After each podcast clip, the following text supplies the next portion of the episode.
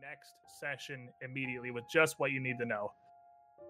And what you need to know is that the party here hasn't really so much of a party so far. We're just four people that got hired by a lady, Martella Lothine, to accomplish a couple of tasks for her at this year's Exaltation Gala in the capital city of Oppara.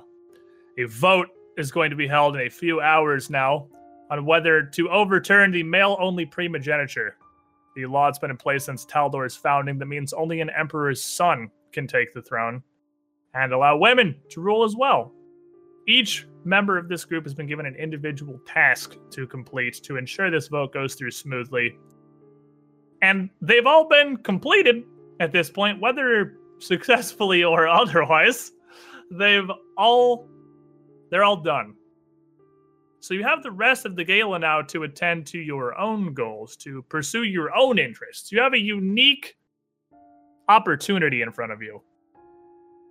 You're in the middle of the Opparan Senate, where everybody who is anybody has come to pursue their own interests. And if you wanted to insert your name in, possibly make some connections, and possibly remember to mute the sub notifier for once in my damn life, this would be the place to do it. So we left off just after some unfortunate events took place with one lady Trant, who was, I guess, kind of on a similar mission to where, what you guys were doing, just the opposite side of things, which ended with Sir Rostam getting kicked out of the gala. But he found his way back in a bit later, and with all of you having finished investigating Duke Sentimus here and figuring out how he feels about the primogeniture vote, the four of you are reconvening up in the Grand Archives to figure out what to do next.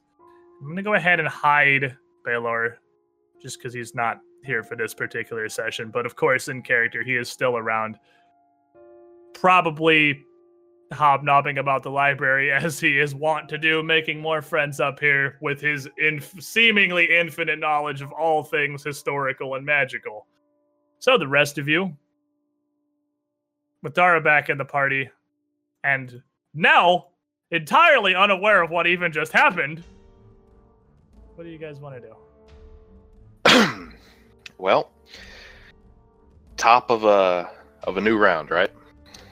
Yes. If you want to go ahead and I'll roll your initiative just so we can uh, track your uh, track your actions and give yourself back your marker. You do all have a new social round here. I'm gonna ask you guys while you're rolling these. It doesn't matter so much right now for initiative because this is really just for organization more than anything else. But since I am also making the podcast version of this, can we get in the habit of saying what you roll? All right. For people that aren't actually watching and are just listening. Does that matter for things like this that literally have no meaning whatsoever? I did immediately start that by saying it does not matter for this, but for like uh, combats and whatnot, or making diplomacy yeah. checks or knowledges later to influence people, uh, just say the number that comes up. Okay. So it's followable just through the podcast. So, uh, starting off, I imagine you guys are going to want to catch up now on, well, what the hell just happened. Uh, I mean, Dar's not too worried about it. It was just a, a scuffle that happened. Like, it's not like, oh man, you, you just seen this woman that beat the crap out of me. I mean, if you um, of all um, people are not super concerned about this, then by all means, yeah. feel free to just continue pursuing your own ends. Uh, if you don't want to meet, uh, if you want to just go back to whatever it is you were doing, whatever interests Rostam here, you are up if you have anything you want to pursue. Uh, no, there's nothing you want to pursue. Like knowing that all the jobs are done, uh, or at least uh, finished, not necessarily completed. Um, he actually is done. Gonna... They are done. Yeah, but they're not successfully not... or otherwise. Yeah. They're still done. Yeah, but uh, yeah, with all the jobs uh, completed, then uh, he actually just wants to relax now that he's uh, already had a fight in here, had a pretty tense uh, stealing session, and uh, just an all-around frustration not being able to do any of his own job. He uh, just kind of wants to hang out and just relax. There's a, there's there's nothing in particular that he's looking for right now. Right, that's fair. And uh, what if you don't want to go to anybody in particular to influence them, the checks to play to a room are basically you just enjoying yourself in the area. So if you wanted to go out to hypothetically the gardens where the food and the alcohol is and make a check to play to the room there, that would more or less be you just enjoying yourself in the area. Oh, okay, yeah. I mean, that would definitely be what it is. He's uh he's trying to relax now. He had a he had a good time. His face hurts a little bit, but he's chilling. Yeah, and only moderately bruised and bleeding, not too terribly injured. You head out to the gardens to just enjoy yourself. And out in the gardens, do you have any of handle animal knowledge, engineering, local, or nature, or perform with any sort of singing or instrument by chance? Uh, no, but uh, if not knowledge engineering, I don't have anything in. Uh, no, I don't have the rest either. So yeah, I don't actually have anything to play to the room. Shockingly. Is handle animal trained only? Am I dumb? I thought anybody. God damn it! Wow, you really don't. Yep. All right. Sad. Well, He's just gonna relax. He can't. yeah, you actually can definitely spend your time out here just uh just really just enjoying yourself. If you've done what you need to do and you don't want to do any further. Uh No. well, Inori, I'm gonna jump to you before Nell runs off. Do you d- does that matter enough to you to catch up now on what happened? Because Nara doesn't seem terribly perturbed. really. You saw him come back in, he basically nodded to you and just headed out to where the food lives. It's it's strange because he almost word for word said exactly the thing that like I, I feel Nori would be in the same situation. She couldn't do her job right. She's she's all crammed up at places like this, so that's exactly the same. I I would do the same thing. Go and just hang Yeah. out in a room. No one somewhere. died. It's not not that big a deal, especially for people that like dealt with fighting and uh, killing things.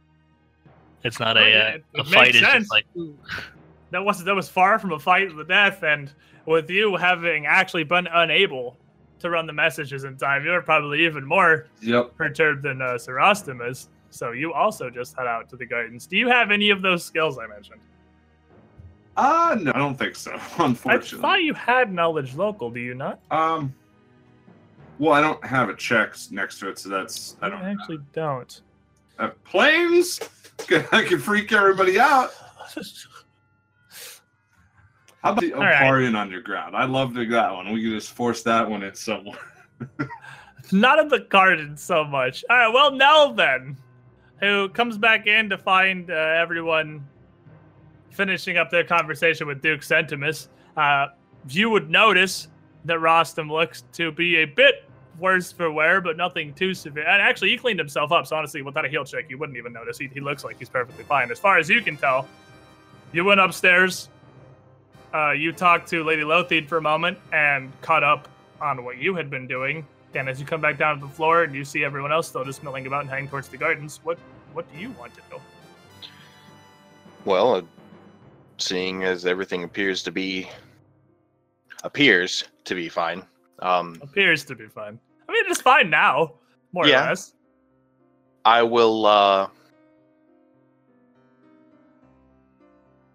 He's just gonna enjoy himself. He's he's gonna go get some drinks, go get some meat, and he's going to uh spend some time chatting with Starborn. Okay. So you head back down and you had talked to Marquess Starborn previously. And in fact, I believe you had at least briefly met before this deal had even happened at all. So you head back down to the gardens with everybody else. It's you're done. You finished your task, and like Lady Lothian said, all that's left is to just enjoy yourselves and pursue your own interests. And at the moment, those interests are food, alcohol, depending on persuasion, and hanging out and catching up with old friends. So you head up to Marquess Starborn.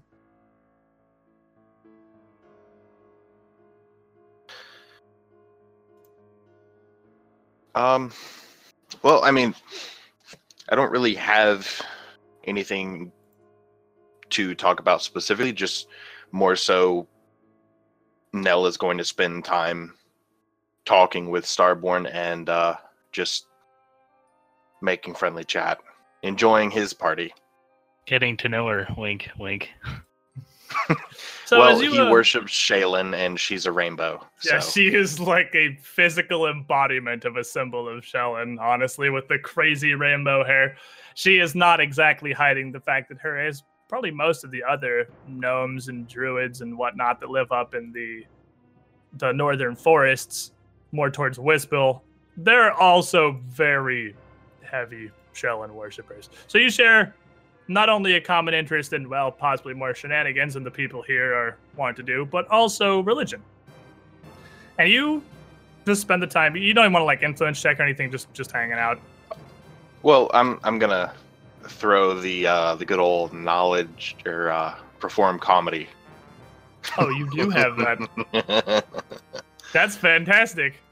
and That's. I'm gonna exactly roll a after. hot twenty-three. You're Richard Pryor, oh, sir. baby. Jesus. That's that is a, a pretty good time. Uh, Marquess is already Marquess Starborn. Starborn is already inclined to like you, uh, from what you've done before, and for him her helping you out as somewhat unknowingly with the heist and the Arcade of Triumphs. She is more than entertained here. So,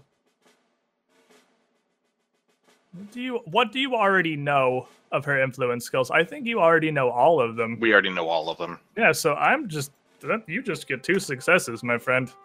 That is just directly to Just two hanging out, successes. having a good time. Yeah, and she again, she likes you. She thinks that you are good people, and that she is really not interested in politics beyond what she literally has to be, because well, It's very She's similar to me, honestly. Yeah. As you hang out with Starborn and just make jokes for a while, and Benori and Dara just in the distance kind of nurse food or beverages, she brings something up in conversation. So, Sir Stalwarts, entertained as I am, have you had a moment to meet the Exalted? Have you seen him around here? I feel like you two would get along quite well. I actually have not. Um, I believe I did see him in passing over in the. I forgot what this area is called. Uh, that's just the Senate floor.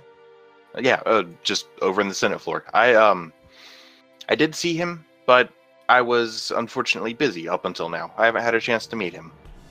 Understandably, everyone's here busy. Well, if you have the time, we should go talk to him.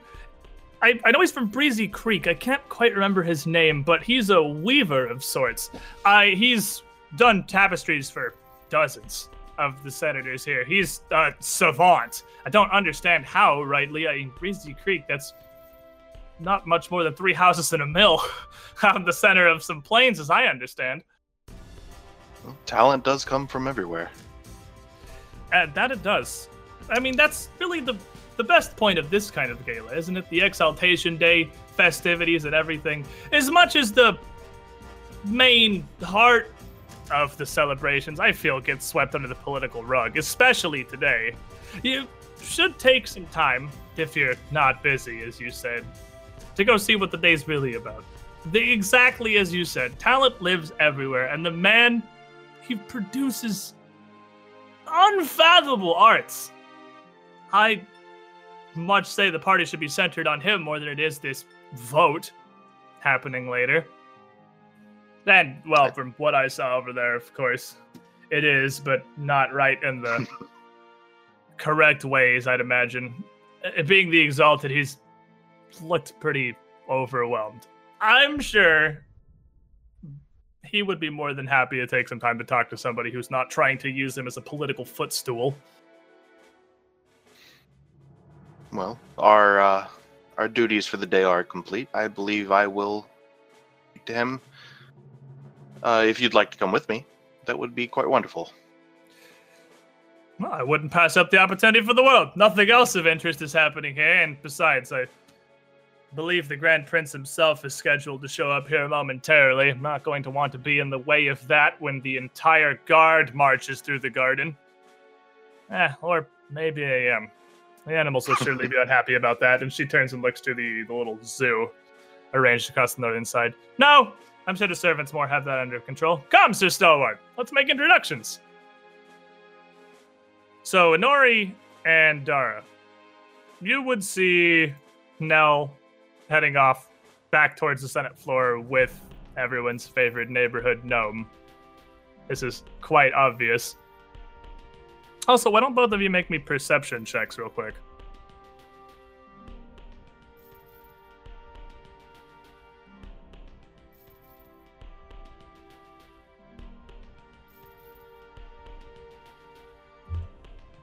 Twelve. 14. Hey, I Not forgot. terrible for level one characters. Uh, both of you would notice. You weren't a part of that conversation, of course. You're off doing your own thing. But you would notice that the guards in the area are starting to mill towards the Arcade of Triumphs uh, as if they're preparing for something.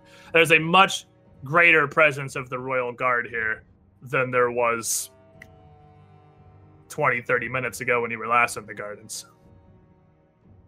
Clearly, something is about to happen. Tightening up security. Definitely looks like somebody else high and mighty's on their way. Hmm. That it does.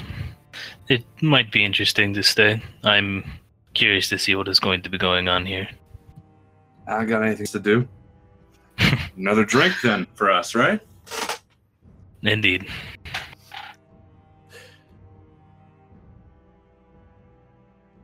So over on the Senate floor, as you two just wait to see what exactly is going to happen over here.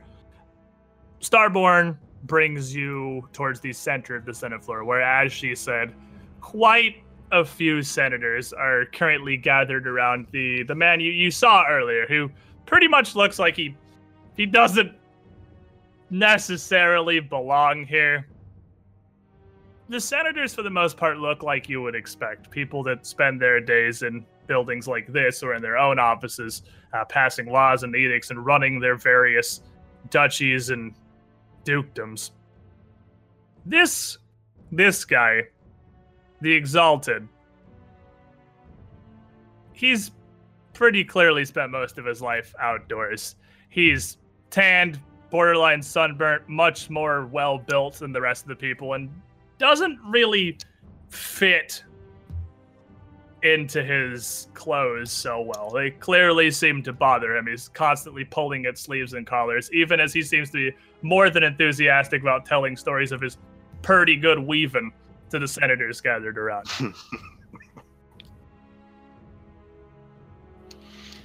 He is actually like a um, like a hick, right? Yes. Uh, Breezy, uh, Okay. do you have knowledge local? Yes. Go ahead and roll that. Roll me a check real quick. See if you've even heard of Breezy Creek. Because right. that's that's how big Breezy Creek is. That's a twenty-five. So you would have. You- You're fairly familiar with the area around Oppara. It's a little tiny hamlet, not terribly far from the capital.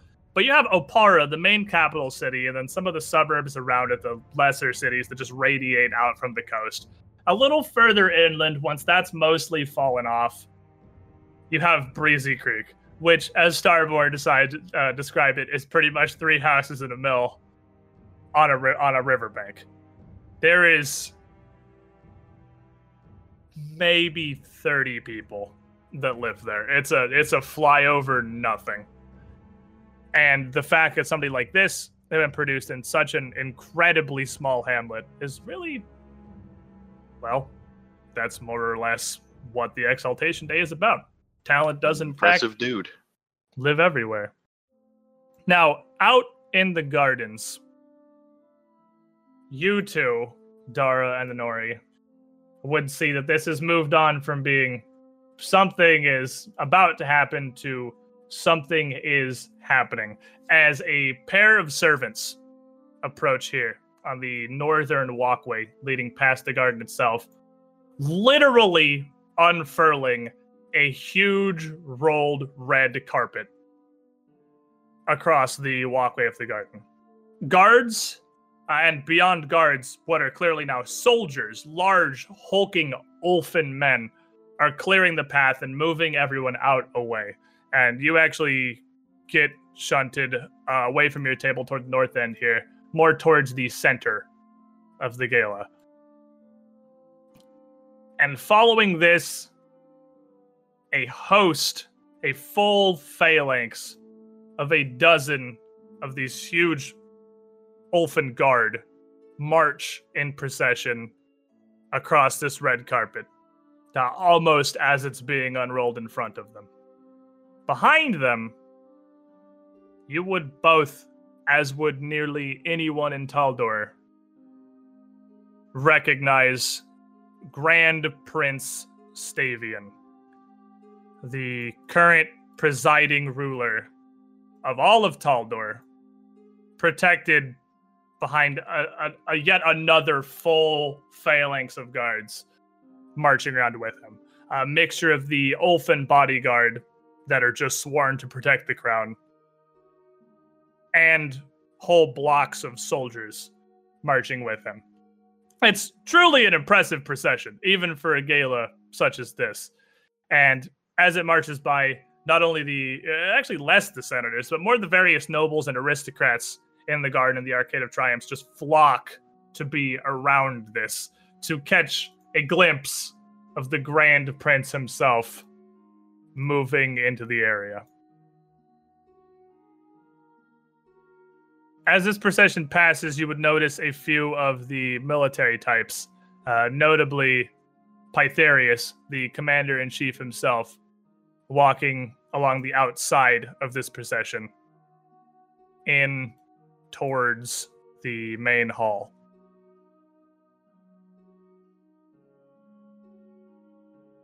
And after a minute has passed, as well as dozens of bodies, another pair of servants unfurl the red carpet after them, uh, picking it back up and following on into the western side, into the main Senate floor.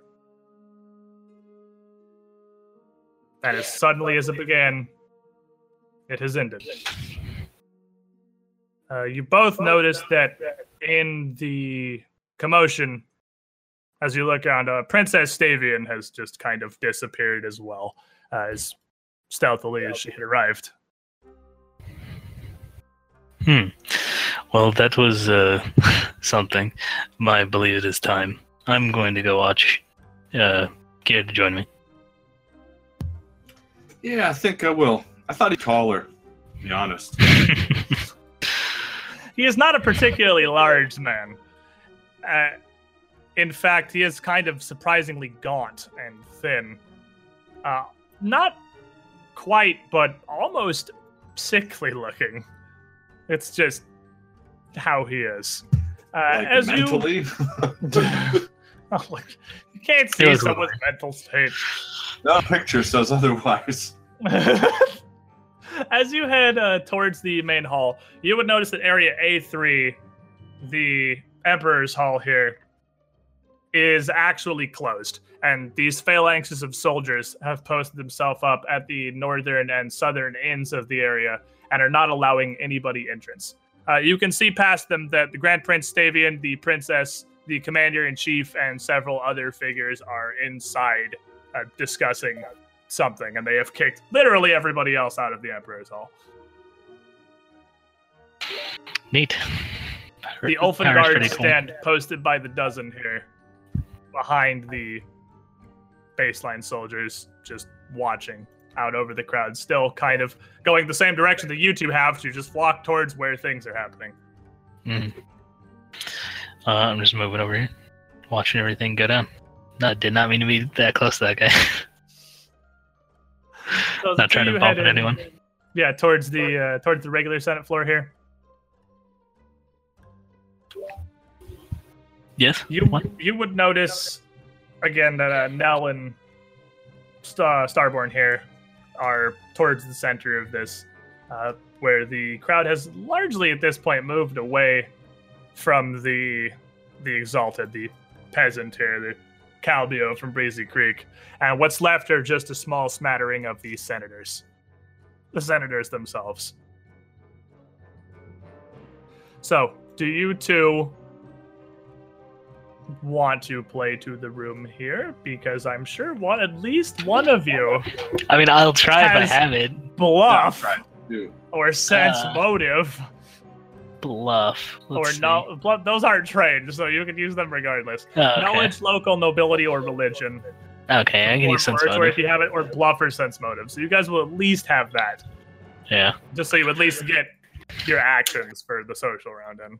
I don't know if I have fucking any of those. I don't Those know. are trained, so even if you don't have bluff or sense motive, you can still just roll them. Yeah, but Yeah, I'll, I'll roll my sense motive. Uh, as it's uh, my turn, assumably, since Nell after Nell's. Yeah, I just want. I just don't Yeah. want to. I'm moving to the uh, time is progressing. I don't want you guys to. Just, Yeah. I'm giving you a last chance option to use your social actions for the round. Oh, nice, sixteen. all right, I'm gonna try to bullshit my way through this room.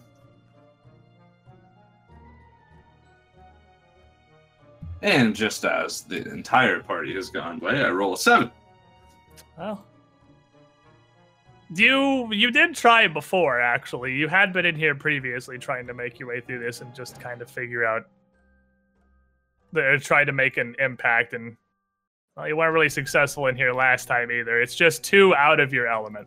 Uh, Dara, however, seems to be finding a bit more success because, if nothing else, he still has that trained military background he can use, and that's enough for him to function in most areas and at least make something of himself.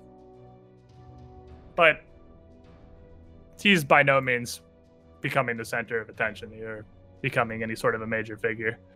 All right, so each of you get your actions back. So, Nell, if you want, since I, you have something uh, that you want to do, I'm assuming if you want to talk to Calbio here, this will be your time. That is exactly what I would like to do, actually. After a few moments, as he finishes up telling a story that's less of a story than more of just a trailing series of ideas about a tapestry he'd weaved. It's it's clear this man, as well as out of his element as Honori, appears to be here. But he starts to turn, and this kind of devolves into a series of conversations, and it's not impossible for you to catch a moment of his attention.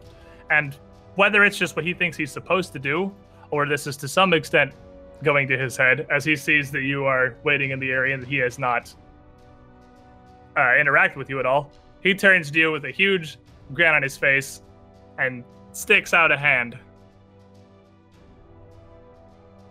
Well, I will return it with a firm handshake and introduce myself using my full name, which I failed to pronounce properly. Uh, Nilogenous. but you can call me. Nell. Stalwart. And uh, he just kind of laughs. No! Well, good. That's going to be a lot easier for me to say. Uh, Calbio. Uh, Calbio. You're it's uh, not easy for me to say either. Well, I just. uh, You one of these uh, Senate folk? Do you make the laws too? No, I'm just here to enjoy the wine. How about yourself? I've heard quite a few good things about you. Man, I can't even get to the wine. I've been tied up here meeting all these. Uh, I can't remember half of these names. I feel like I don't know how you guys do this.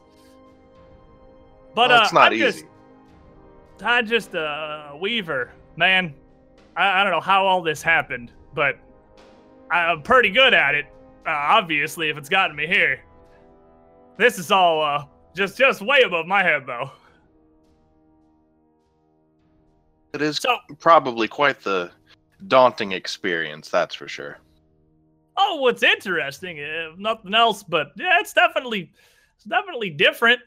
But I mean, I've been I've been in all about so Oppara in various mansions and noble estates as they would, but I never been the the center of the whole thing.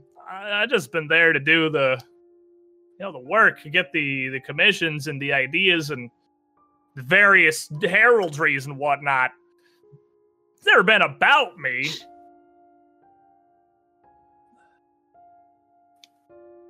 So, what do you uh do? I guess if you're not a senate, you don't look like a servant. You look, I don't know, aristocratic. What? I don't know the words. I, I don't mean. I'm sorry if I'm offending. Oh, not at all. I am um I'm actually one of the lesser nobles of Oppara. I um don't really do much per se, except for drink and eat, of course. Um, I generally spend my time uh, just with guards, with people, enjoying everything the city has to offer. He looks kind of confused for this. Like, oh, okay. But like, what do you do? Like, how do you? You have a? He, seems like he, he doesn't really understand. Do you not have a trade? Do you don't have a what? Should you? How do you make money?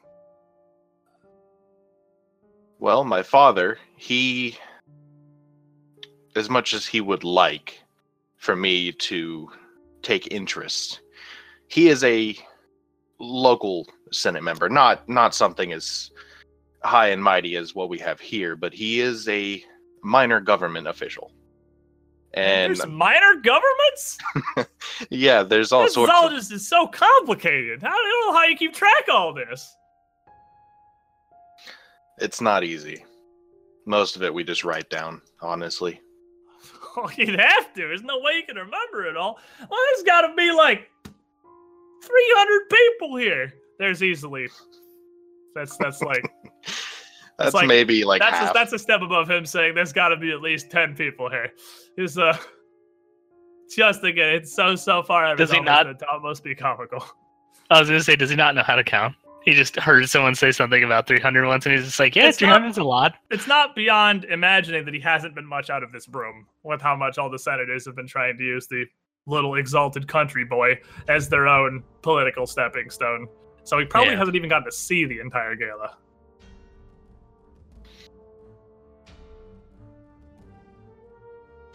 But uh, but he continues. But uh, well, uh, it's, it's it's nice meeting everybody like yourself, uh, d- Sir Stalwart. He again seems kind of Nell's confused. perfectly fine. I'm not one to sit on formalities like everyone else. Well, I gotta say that makes my life a lot easier. I appreciate it, even if you're just making the ropes a little lax for old Calbio. I accept the offer. Now, you ever seen any of my work? I'm not certain that I have, but I believe I I go to various noble houses on occasion as part of my father's requests of me. But um, I'm sure I've seen it without realizing it. Oh, you, I mean, you, you might have, because boy, let me tell you, it's pretty good. And he starts launching into a whole uh, spiel about how he does things specifically. Uh, which this this is his element. This is exactly what he understands. And you wouldn't think weaving could be terribly complicated, but with the different types of techniques and weaves and uh, embroidering that he does to get various heraldries uh, par- properly fitted into much more vast tapestries. This actually almost immediately goes beyond what you can even understand. And uh, Oh, I'm certain. it's it seems to be the same thing he's been doing all day. And most of the senators just kind of nod and go along with it. While you're occupied with your boy Calbio here, Dara, you got anything you want to do? You want to just keep be in the area? I mean, you can see Yeah. Nell and I mean, you talked. Did you talk to Starborn too? Didn't you? Let me look. I actually have marked down. A You, little bit You at one did. point. You did briefly. Briefly. I Yeah, believe you we can all see did. them over there talking Yeah. to the, uh, the exalted. That's easily stands out in the room here. Yeah.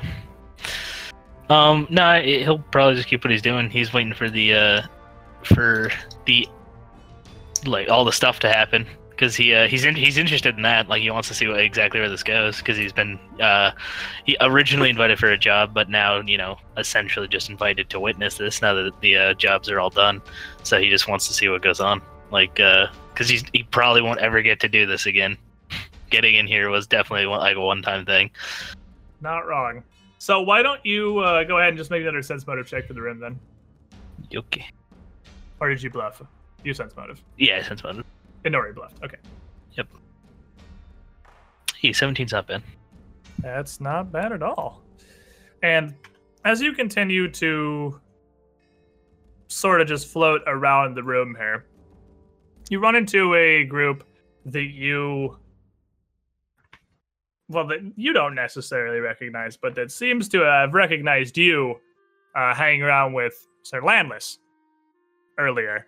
And one man in particular, younger sort, but clearly noble born, one of the very much self important types, sees an opportunity. Landless came through here before, kind of dazzling the floor with his knowledge and well, like he'd done everywhere else, just look how smart I am, but somehow in a way that actually works. This guy can tell that you are not landless. Can the brain side of thing is not necessarily your strong point. And seeing an opportunity to move himself up, he challenges you to a verbal duel, a debate of sorts. And he doesn't ask, he just kind of starts going into his opinions on a couple of various fringe policies in the country. His very strong opinions on these things. And now this is clearly somewhat out of your element. You're not a politician. But what you can do is read people fairly well. And although you know virtually nothing of the topic at hand that he's talking around, you can tell that he is very specifically doing just that, talking around it. Uh, one thing in particular, he is making very careful note not to bring up. So you call them on that. You can sense motive. You can read people fairly well. And you that that is enough for this very brash man who thinks he just has an easy shot at impressing some of the other nobles around to pull the rug out from when he overextends. And you come out very much looking the victor here. So, that impresses a few people. That gets a few laughs. That gets this man walking away somewhat shamed. And you can use Sense Motive now to play to any room, uh, not just this one, even if Sense Motive wouldn't normally work there. Hey, pretty good. Ability. I'll, I'll stroke my beard and just smile. As a matter of fact, you've all not only are you wearing the matches, uh, match the matching Veritas House badges, you've been together for a decent amount of the evening, and all of you can take any of the influence skills for this room: bluff, knowledge local, knowledge nobility, knowledge religion, and sense motive. You can each pick one of them, and you can use that to influence any area of the Senate Hall as well. All right, sweet. I picked nobility. Alright, so you can use knowledge nobility. What about you, Inori? Uh, I think I know my- you don't really have any of these, but bluff and sense motive aren't trained only, so whichever you're better at. bluff. yeah, bluff. Yeah, mine's gonna be sense motive. All right, so you can use bluff to influence any room here. Dara can use sense motive, and Nell can use knowledge nobility anywhere. So, Inori, what about you? What are you up to? You also, of course, see this uh, Calbio, Nell, and Starborn in the center of the hall here. just with the the lack of just success, just she's just in the uh, place of wanting just to be done with this, and and and just her mind's not in the right spots. It's probably the booze and a of a lot of things. But I, I think, can I try to do them again, or can I have to move to another one? Yeah, you can try it again. There's no penalty. You can just keep trying. So I'm determined to make some sort of impression. I'm gonna try. Yeah, because it's not like you're making a negative impression. You're not making a laughing stock of yourself or anything. You're just not making any impression at all. You are just also there. You are one of the dozens of faceless nobles here in the floor. Uh, all right. Can Didn't that get that new dress for nothing. You gotta earn that new dress. Just can't do it. Just can't do it. That's another seven. You are not. He's very consistent. You are not earning the dress, my friend. but you're trying. So, regardless of Inori's attempts to insert herself, we'll come back to Nell and Calbio, who, after a full five minutes, is somewhat starting to wind down his explanation, somewhat starting. I mean, you, you feel like he kind of knows that nobody fully understands what he's saying, and in a way, he's proud of that. It's I mean, I wouldn't lie to him. he has. So well, when he when he finishes up, uh, it's just it's just a pleasure to do it, man. It's, it's great to have something I feel like I'm good at. Well, I certainly. I couldn't follow most of what you were saying, honestly. It's a lot more convoluted than I was expecting. Um, everybody has something, at least something that they're good at, and you seem to know a whole lot about what you do. It's very impressive. And he nods and smiles, uh, kind of like a weird, sort of quirky smile, and Exactly like that picture. it's exactly like that picture. I just says, you know what? I appreciate that, sir. Or Nell. I appreciate that. You see the good in people. That's something that I feel like there's not really enough of up here in the in the seat of the government in the Senate Hall or whatever you want to refer to this place as. That's something the world needs more of. You know what? I don't get uh, around a par of that much. When I come here, it's usually for a reason. This is all. This is all just, just real overwhelming. You're gonna be my big city friend, Nell. Fair enough. It's what I like to do help people around. And uh, Starborn just kind of chuckles in the in the corner as Calvio is at this point. Most of the conversations here and the roles you're making aren't really you're literally standing here talking to somebody for 15 minutes. You're just because these are group 'cause it's groups of conversations and you don't usually hold someone's attention that long. Calbio here, this is the exception. Calbio is very much like at this point, it's year's best buddy as far as he's concerned. he is very much talking to you now, to the combined amusement and almost chagrin of some of the senators gathered around. And he Starborn kind of chuckles and walks uh, a bit away as you clearly have Calvio's undivided attention here, and she's gotten all the amusement she wanted out of this without really even getting to participate entirely. But uh, she just you wanted have to hear the country boy talk. she's amused. She got what she wanted. You have very much made friends with the the country boy here.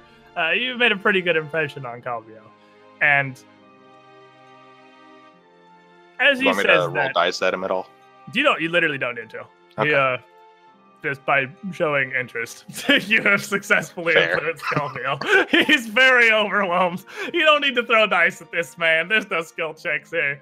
Calvio is just happy to have someone who introduced himself with not only his first name but a nickname of his first name that he can say. It's not all these fancy titles. And as he said, it's just seeing the good in people. He's happy with you. As he says that, you see a flock of servants enter from the south, and there have been just a few kind of around. Uh, there's usually one or two going through the Senate floor with drinks occasionally. Most of them are around in the gardens out in A2, uh, where the main tables and the food are being served. But now, a half dozen of them enter the Senate floor bearing plates loaded with uh, hors d'oeuvres and even slightly heavier fare as you see the main supper being brought out into the gardens behind them. Dinner is served, gentlemen. Who's hungry? Oh, 100% eating. Daria likes eating. It's a good time.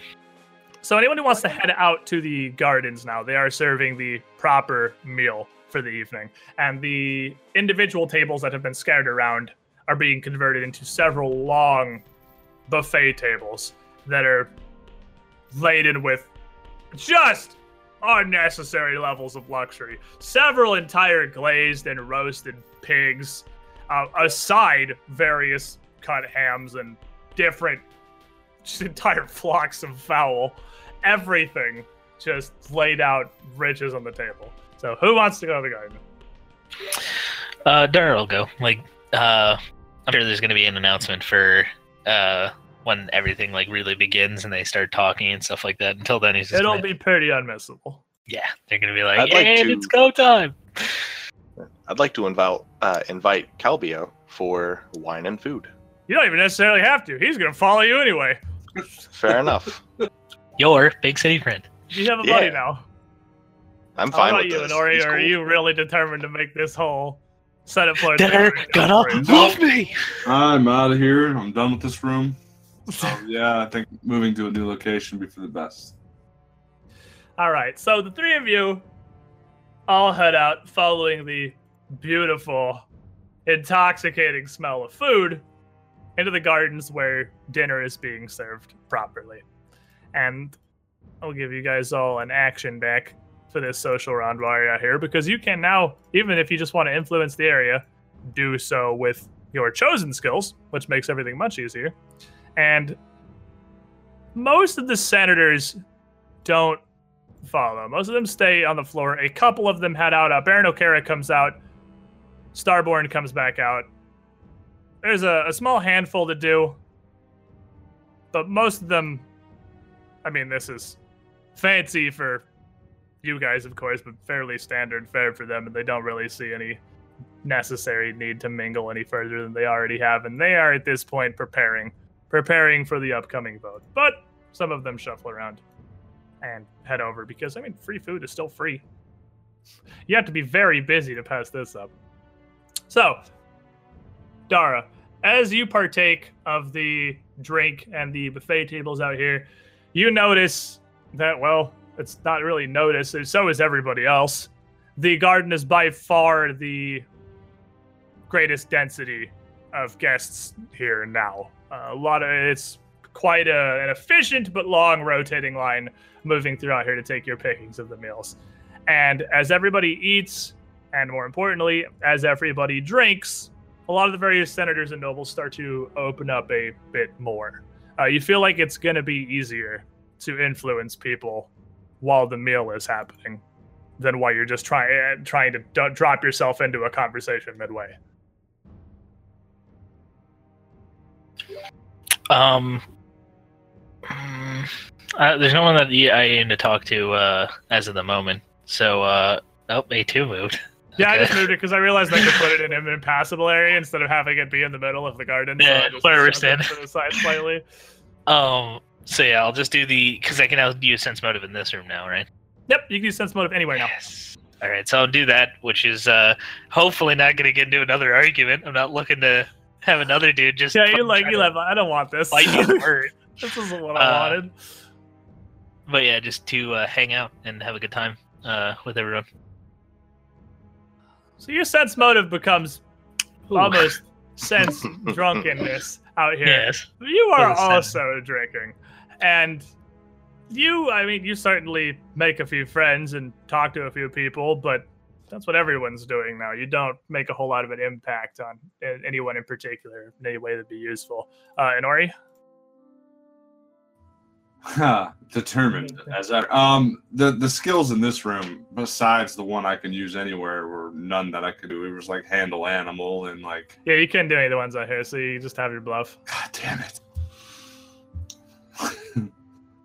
I mean, don't feel bad. None of us have good skills for out here.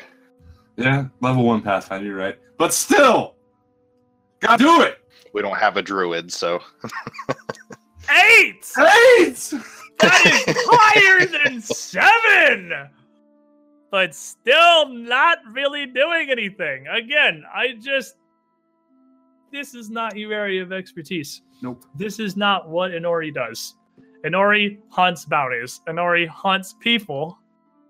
Inori does not hunt conversations with local aristocrats. This is not your strength. Uh, no. Well, you come out here to grab some food. You would notice that, of course, uh, Baron O'Kara did as well as one of the other lords you haven't really been introduced to yet. And you. O'Kara notices you. You had talked to him a little bit previously. And he seems to approve somewhat of how happy you've made our dear little exalted peasant. He seems uh, not just amused like everyone else is to some extent. I like it's funny, like he actually kind of appreciates that you're reaching out to him. But what do you want to do? Uh, Um, of course, has already been fully influenced from earlier. Yeah, I would like to.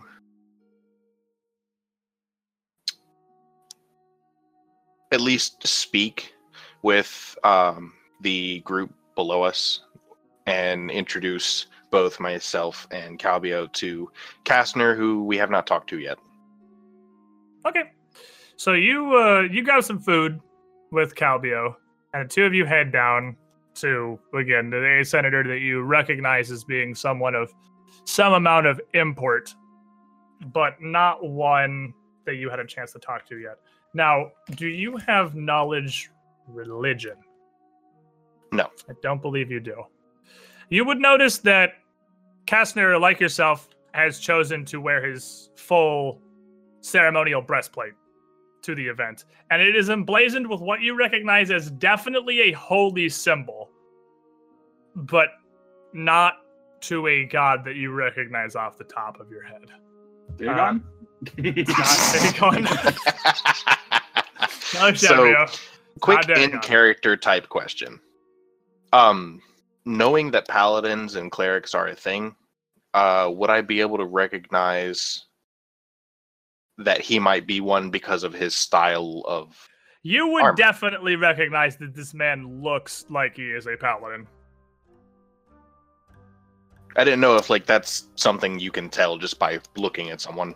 I mean, But it- sometimes you can, sometimes you can't. You, I, I feel like in general, you can usually tell a person's general class. I rules wise, I feel like you can usually look at somebody and tell. The context But- clues. Yeah, like if the dude's got a spell book on his hip. I mean, there's usually clues. Uh, this dude has a long sword at his side, a huge holy symbol on his chest, and he seems to be somewhat, uh, not necessarily reserved, but very well kept. And just the way he conducts himself, this dude, even if you couldn't normally tell, and of all the classes, a paladin is probably the Yeah. easiest one to look at a person because it's not like they're hiding it. This guy's pretty clearly a paladin. Okay. Uh, I guess that would be a good way of breaking the ice with him, and simply just ask him about his symbol. Say that I uh, don't quite recognize it. and he uh he looks to you and grimaces a bit and nods. So unfortunately, not many do. It's the symbol of Ragathiel, the general of vengeance, lord of justice and righteousness, defender of the downtrodden. And he gestures to the symbols uh, emblazoned on his wings as well. You can almost see it in this picture there. Uh, it's a sword crossing a red wing.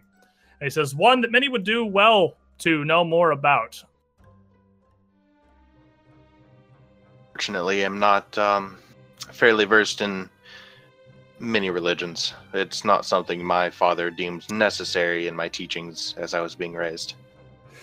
It's not one that many people have deemed necessary here in Taldor, and again, this is unfortunate, but I understand. Not all are fit for the life to serve Ragathiel, regardless.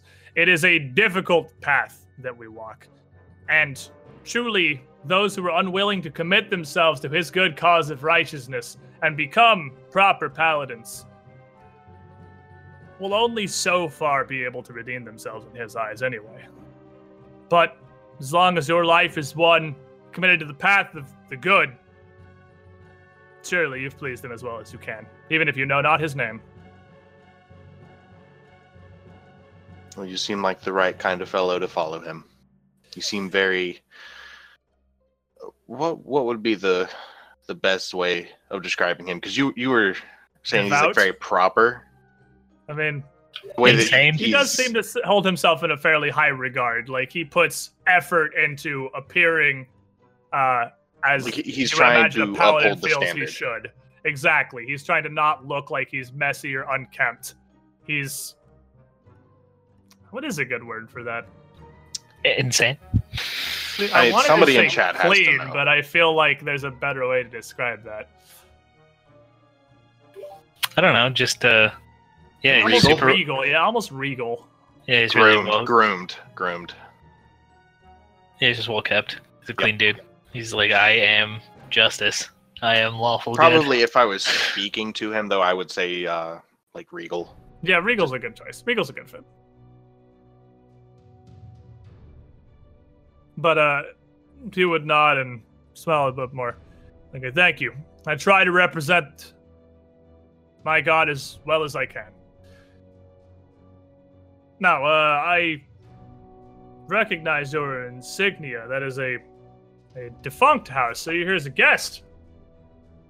Indeed, I am.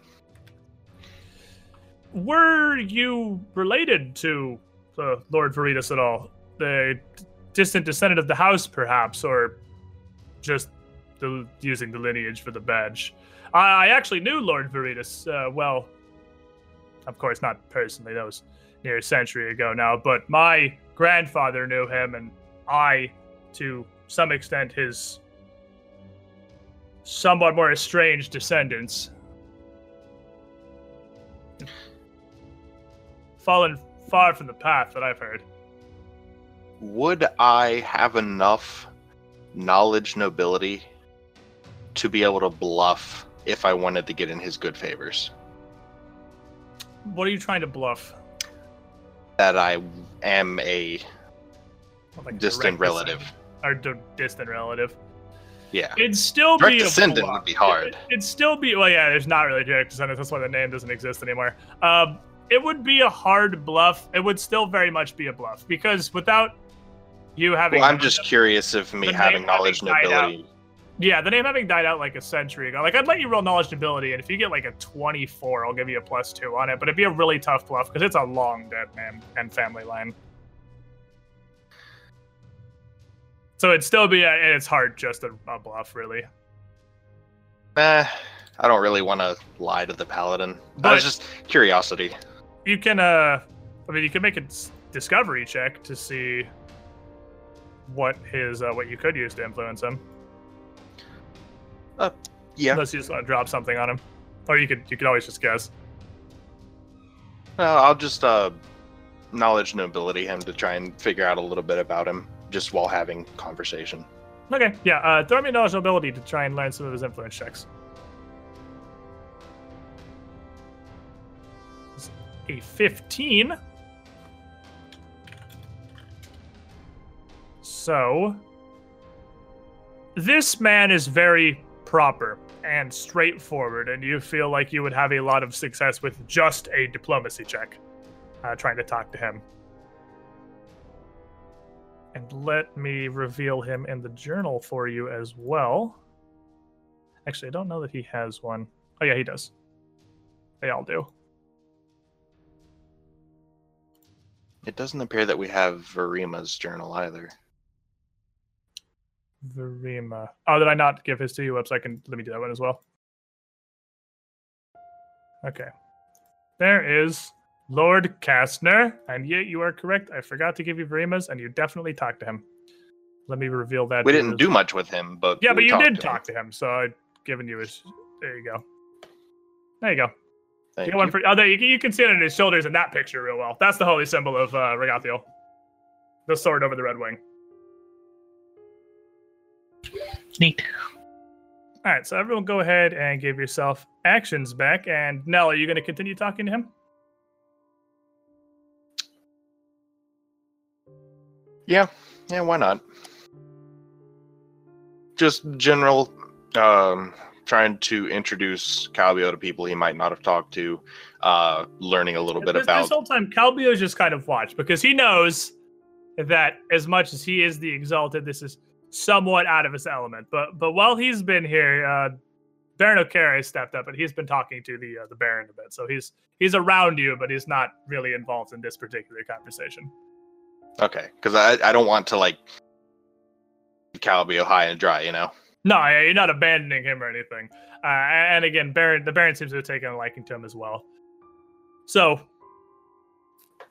you know that just just talking to him and being straightforward would be a good way to approach him. So, if you want to use your action, you're just making a full diplomacy check against him. You can do that. Or do you want to just keep talking to him. Uh, I'm not sure there's really much more to gain from just talking. Yeah, because again, the the gala is a weird mixture of it is. If we fully RP'd out every conversation, we would actually be here for two real life months worth of Yeah. sessions just talking to everybody. So since it is multiple hours long, you've introduced yourself, you've talked to him a bit. If you want to use your action this turn to just throw dice at him, feel free. Also, Dara, you reject you get one non-lethal damage back this round. It's been an hour. Oh, nice. Uh, did you say two skills or just one? I you well, you got one. You got diplomacy. Okay. Is 16. All right. Making And- buddy buddy. Yeah, with a 16, you appear to impress him at least somewhat.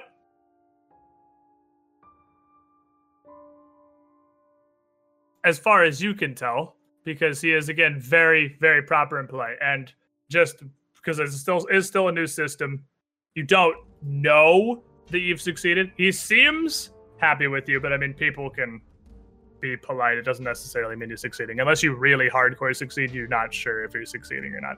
But a 16, and uh, you spend some more time with Kastner just learning. Really, he is more than happy to explain what he does at his duties as a paladin and more about the way of Ragathiel, the way of the righteous.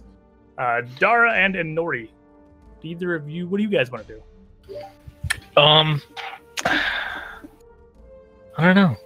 Dara is uh he's not one for just like talking to people. Like the the the reason that he did is like even talk to those people was it was his job. Um, he's more excited to just like be here. Uh, he just seeing that Inori is uh, not Inori, the uh, stalwart has been talking for so long. He's gonna go over, but not uh like engage. Like not hi everyone, I'm this guy's friend, but just kind of Yeah. go over and hear like what's going on and whatnot. Okay. Just interested to see what's going on, but uh, I won't use my thing yet. Okay. Uh, Inori. Do I do it again? I mean, It's not I believe in mathematically you. you can only fail so many times. That's what I'm Yeah. thinking, right? Like, like Statistics get- are a thing. Statistics. You will eventually just roll higher than an eight. Yeah, there are more numbers on it. There are other dice. numbers on the d20. it's possible. It's not like we Do painted them you over. want to try hard and believe in the dream that Inori can do anything at this gala? Centipede believes in you. hey, I had a nice conversation with the lady in black. That's true. You did. You you made a friend. You you had a good time talking to uh, Marquess Deschamps. Yeah, there we go. 15. Is a 15, ladies and gentlemen. He did it. He succeeded at one entire check. Yes. I want you to know that I'm really My hero. you. Hey, You've done thanks. You've done good work. All right, so uh, Dara, as he's talking, he they've both kind of seen Nell and uh, Lord Kastner both seem to be doing kind of the same thing, which is just politing at each other.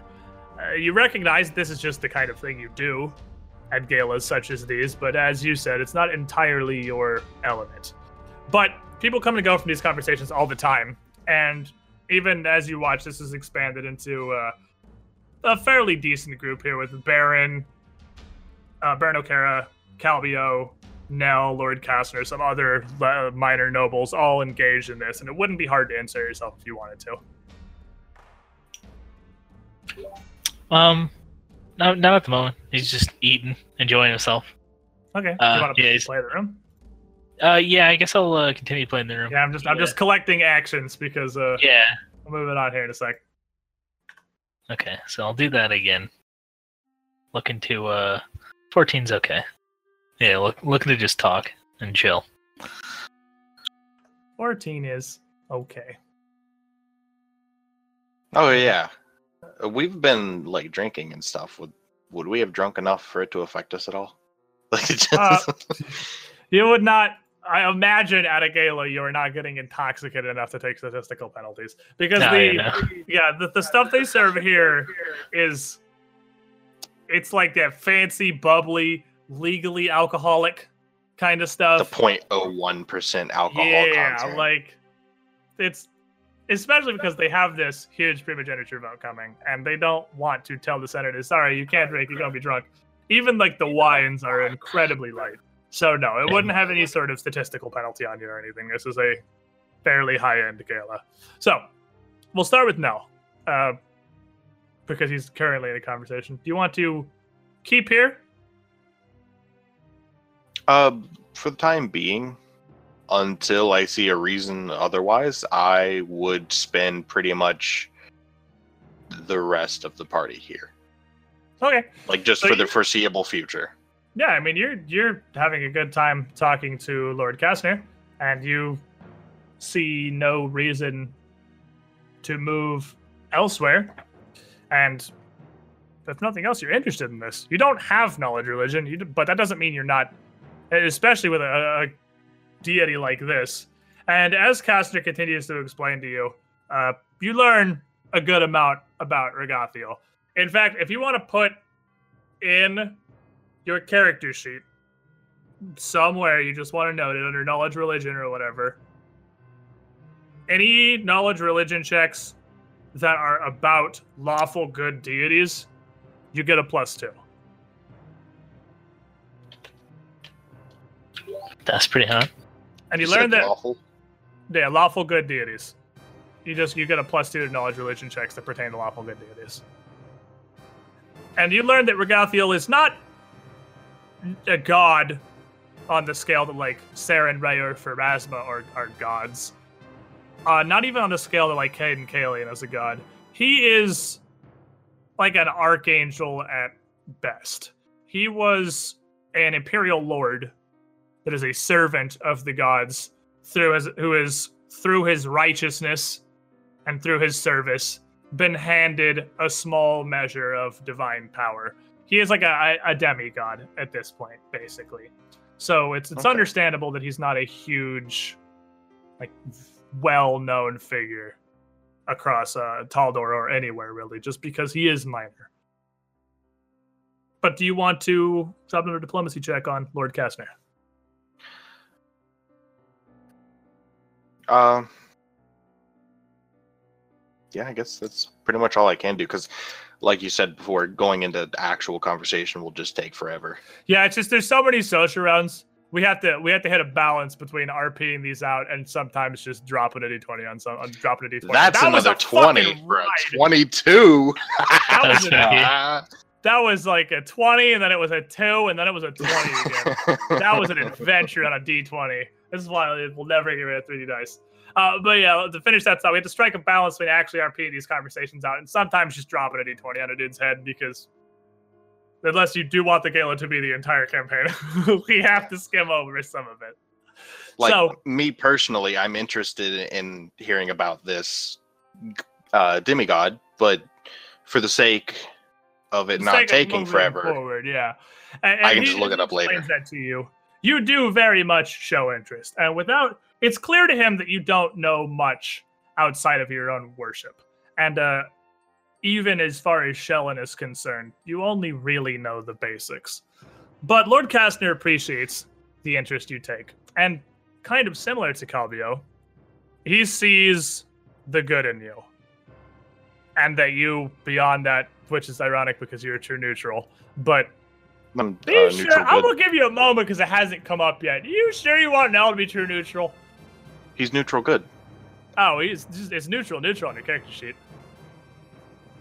Change it on the the one in Roll20. I need Oh, I to. was like, I, I was gonna say, like, I'm not. oh no, I'm no! not- it says neutral good. Yeah, I changed it. I, I, I just changed Oh. it. I'm Oh, not well. here to be the alignment police, but I feel like you want Nell to be some flavor of good. But uh, yeah, he's supposed to be neutral good. Because it seems like it just seems like that's how you're playing him. But he sees that. I mean, that's literally one step off lawful good. So Lord Rasner offers. I, don't know what's brought you here, to you're guest of, and it's not my right or my place to pry, truly. But you seem a capable sort. Uh, as long as you walk this path and and truly serve those that are righteous, I would not take it upon myself to claim such a title as an arbiter of Ragathiel, but I do my best to lead a chapter of his noble paladins. And my name throughout Taldor should assist you. Uh, should you go in my good graces, the clerics of various houses, uh, not only for Ragathiel himself, but for those who would work alongside him, the nobility of Iomedae or Sarenrae. His clerics should render aid to you if you come to them bearing my name. And should you ever need the assistance of our noble cause personally, of course, uh, Sir Stalwart, do feel free to reach out. Well, of course, I'm happy that you would say such a thing. It's it's an honor for a man of your standing to think so kindly of me. Oh, it has been more than a pleasure conversing with you. May Ragathiel's eyes fall upon you and his wings shield you, Sir Stalwart. I thank you. I suppose that would uh, end up being the end of our conversation, wouldn't it? Yeah, he does. He does with that turn uh, elsewhere, uh, turn his attention in, in other directions. But you feel that you have, as far as influence goes, made all the progress you can on Lord Kastner here. All right. Now, the meal that is being served down the garden does draw the attention of most of the nobles and senators, even if to just rotate in and out. But a lot of them are still liking to stick to this area. It turns out people at a party like to be where the food and the, well, what is technically alcohol is. And no exception here is Wasilka the Fantabulous, who you would recognize coming down on a brief break to just try to come grab some of the food as well. So, uh, Inori, Dara, anything you guys want to do? Uh, no, I'm continue the thing I'm doing. Dara is uh just not one for this. There's uh no, there's no one it like super like interesting to talk to because he's not looking to uh Okay, you don't really have like a an agenda that you're Yeah, trying he- to push here. yeah like before coming here he wasn't like oh man if I could get in there I could just do all this stuff. He was just someone's like hey I heard you do these things well you want to come work for me. And he's like oh yeah I'd love to and they're like well it's at the gala and he's like oh wow I'd definitely love to go there. Never never gonna get to come here again so like he was just pumped for that really but uh yeah he doesn't he doesn't really have an agenda of any kind to uh just like mosey around and talk to specific people So you just want to play the room? Yep. Play the room. Go for it, buddy. bang Oh my god. hey That's I'm leaving this room, you son of a bitch. that's pretty good. That's a 24, 24. on your sense motive. feels hot All right. So, as you've been hanging around the area for a, a while now, uh, you've just kind of moseyed around various conversations because you look military. You clearly are. It's what you wore. You came with the Taldan military symbol on you, Yep. uh, like uh, Pythareus himself did. So, every now and then, people come up to you to introduce themselves for generally their own agendas. Try to make a military friend or senators trying to express how much they care about the interests of veterans and whatnot. But while they've all come, you've left a fairly good impression on each of them that has come through. And a lot of them have begun to talk about you even after your direct conversation with them is done.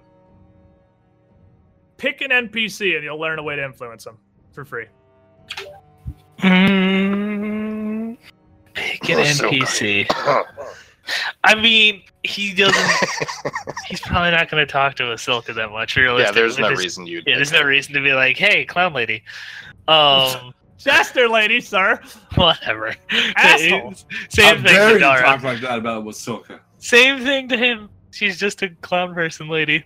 Yeah, pick any There's only NPC and you'll learn two one of their influence skills. Um, I'll I mean, actually- realistically, he'd want to know more about the Baron or the other guy.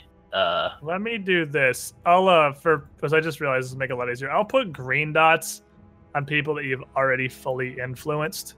That uh, Oh. you won't gain anything from influencing them further. And like, feel free to move your token around the area to see if there's anyone that jumps out to you, okay. Uh, just the- to see the rest of the tokens. my only other thought was the uh, the other military guy that I just can't remember his name. There are quite a few military guys. The, specifically, the the other one that I spoke to uh, Count for a Zespire? moment. or I- Earl Vernissant. I- Earl the- was the guy you stole from. I oh believe it fuck was yeah! believe it was Zespire that you spoke to. Hold on, let me look. Yeah, I I, mean- don't. I don't have an influence for uh, any of them from you. So whatever you did, you didn't successfully influence them. But uh, I know Uh, you did. Someone. oh, I uh, meant- I know. it- Nori definitely spoke to Zespire because she had to talk to him for part of her mission. But Did? I? I, could have, I did I not speak to Pythareus? I don't believe you did. Oh, he's the only other one that uh Dara would be interested in speaking to. Yeah, I don't think you ever actually talked to Pythareus. I mean, Yeah. Zespire is like the Pythareus of the Navy. yeah, And uh, Vernissant and Cicado are both also large military figures. Like anyone over there on the right, no, let's move them down so you can see them. Anyone Yeah. over there, they're all military figures. yeah. Um, then yeah, I will take it on uh Vernissant. All right, uh, yeah. Keep in mind, this is the dude you stole from. He Yeah, doesn't know that though. Yeah, he doesn't know that. yeah, he's Um. Profession soldier. Oh wait, I'm speaking to him. No, I'm just saying you. Could, Oh, you can use profession soldier when you speak. oh, oh! I thought that was like a command, like No, roll no, that. I I was just no, like, you no, no, no, I it's a free don't. influence. You know something about him. Okay, sweet, yeah, because yeah, I don't want to actually meet that guy. No, no, you uh, just you know profession soldier. He, he is military at heart. okay, and uh, you could use profession soldier to influence him. Do you have his journal thing? Let me give that to you because you do not have his either, so that you can take notes as you will. Downside of Roll20. It seriously takes so long to give you guys the ability to see something in the journal. yeah. There you go. Oh, he even looks like a douche in his picture. Wow. I was about to say he looks like a prick. He's got a Illuminati shoulders. and I don't like him. it's watching me. Inori, That's the least You- of his problems. you are you finally did it. You successfully uh, started to make some amount of an impact, and you have an opportunity to snowball that because you came here with Dara, and you notice a couple people still uh, talking about the nice Syrian veteran they talked to by the fountain. And you take the opportunity to say, "Hey, I know that guy." To assist you in your own conversations. You pick an NPC, and you'll also learn an influence skill about them. Ooh. Uh, they have to be in this room? No, they do not. Anywhere. Because you're learning this from other people. So, uh, and there's people here who know everyone. Hmm. Is there anybody still milling in the Senate Hall? Yes, uh, Marquess Deschamps and uh, Lady Clement, who I don't believe you've spoken to, is there.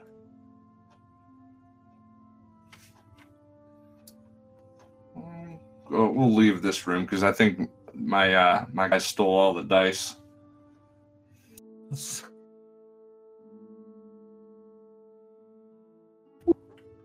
All the way back out here. Yeah, Marquess Deschamps, having been also kicked out of the Emperor's Hall, is in here now, kind of preparing. uh, Finding another dark corner. let me learn about the lady.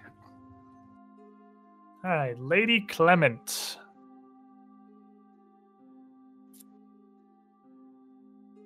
Diplomacy, actually. She, as you watch her, appears to be very reserved, somewhat, and very proper in her interactions. Upholding herself as to what you probably, uh, what she seems to think, and what you probably also think a senator should uh, making sure to hold herself to a standard. And just a straight diplomatic conversation would be an easy way to get in with her. This does not take your action, by the way. This is still just a benefit of playing the garden. Uh, Nell, why don't you also take an NPC? You're out here with Calbio and Dara. Take an NPC and learn a thing. Uh, we know nothing about Jarlborn. No, I do not believe anyone has spoken to Jarl Bjorn. No. Do you want to know something about Jarl Bjorn? I would like to know something about Jarl Bjorn. Jarl Bjorn is an Ulfen that, much like Starborn, kind of ended up in this role more than he really wants it. And honestly, just a raw strength check. This is Would my kind of guy. You literally flex on this guy. Literally flex on this guy. And let me, I'm still, I'm trying, I'm still trying to give you Clemens. It seriously takes so long to reveal this to you. There you go. There's Lady Clemens. And then let me give you Jarl Bjorn in your journal as well. His blown up picture looks weirdly sad. He's not happy Tell to me, be here. tell me I'm wrong. I mean, yeah, I guess you're not wrong. He doesn't really want to be Aw. here. His eyes even look like they're glazed. He like, looks like a He's sad. His face looks like if we're, if you told someone what does Womp Womp look like, and they drew that. like, that's what his face looks like. He gave birth, and they're like, "Should we name him that?" They're like, "No, no, that'd be too wrong." So, uh, Inori and Dara, you both still have your actions for the turn because it's the uh, no, the yours Dara yours was playing in the room. Inori, you still have your action. Uh, this, of course, this, like I said, this did not take your action. This was just a free action, basically, that happened as a result of you. Well, mostly Dara becoming a figure in the garden, but you were also there. I'm Yeah, I know that the man. guy. I'm, I'm, I'm, I know him. He's friends with me. I mean, I did no work and I got benefits. So, do you actually want to come here, or are you just moving move, moving on to see who is around? Well, see, um, they literally stole my dice, so I left the room. It, it's not hot for me. So I came here, and I realized that I can influence with diplomacy. So I, I mean, I have that. I'm, I'm gonna make an attempt to diplomate. The reason she is a lar- uh, a figure here that you would recognize is, and this is gonna sound weird, but keep in mind, Taldor, she's Garundi. That's not common on the Senate, and the fact that she has been able to not only hold this seat and hold respect and hold her own and hold her own in the Senate courts here has made her into an influential figure as much as she does not want it to be because she is almost literally the token black senator. It's worked in her favor, much to her disdain. So, do you want So to it's like a- yourself? It's like a racist thing, kind of, with her. Kind of. So, uh, and you know that she's a major figure largely because it's impressive for someone of Garundi descent to have made such a name for themselves in the Senate as Lady Clement has. And that's a lot of her claim to fame. So you approach, and she, uh, to, to this small conversation with her and a couple of other senators, and she nods and holds out a hand and introduces herself. I'm, uh, Lady Zaria Clement. I, we're not introduced. Lady in Dentho, ma'am. Nice to meet you. A pleasure. Uh, what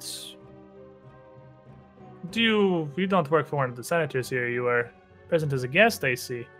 Uh, Um, a little bit of both, I guess. I mean, I was tasked with a few things earlier, but time is coming past. Now I'm just sort of milling about, you know. she just kind of left tasked with. You make this sound so serious. Yeah, it's, I'm out of my element. I got to be honest. Uh, please, wearing a guest badge, I am sure this is what you have been subjected to for the whole of the gala so far. I imagine. That makes it n- not any easier, ma'am. How yet you come to the Senate floor? Why else to find yourself here but to talk shop, as it should be? Well, technically, to get a- get away from the talking of the shop in the other room, I just to say hi. Not, not surprised, I suppose. The talk of primogeniture is on everyone's lips, and I have not had much opportunity myself to leave this area. Been very occupied. It is an important night. Uh, regardless of your feelings, you should be at least somewhat pleased to be a part of history here. Oh, but of course, this is a, a pretty happening event. It is will be interesting to be sure. I do believe the vote is already all but decided. It seems that this overturn is nearly certain. Oh, really? How, how do you know? Oh, it is my job to not just to vote, but to know things, to assist with whatever agenda is not only I believe will pass, but I believe should pass. And this primogeniture that Princess Eutropia supports is as sure as any other. Uh, more sure, in fact.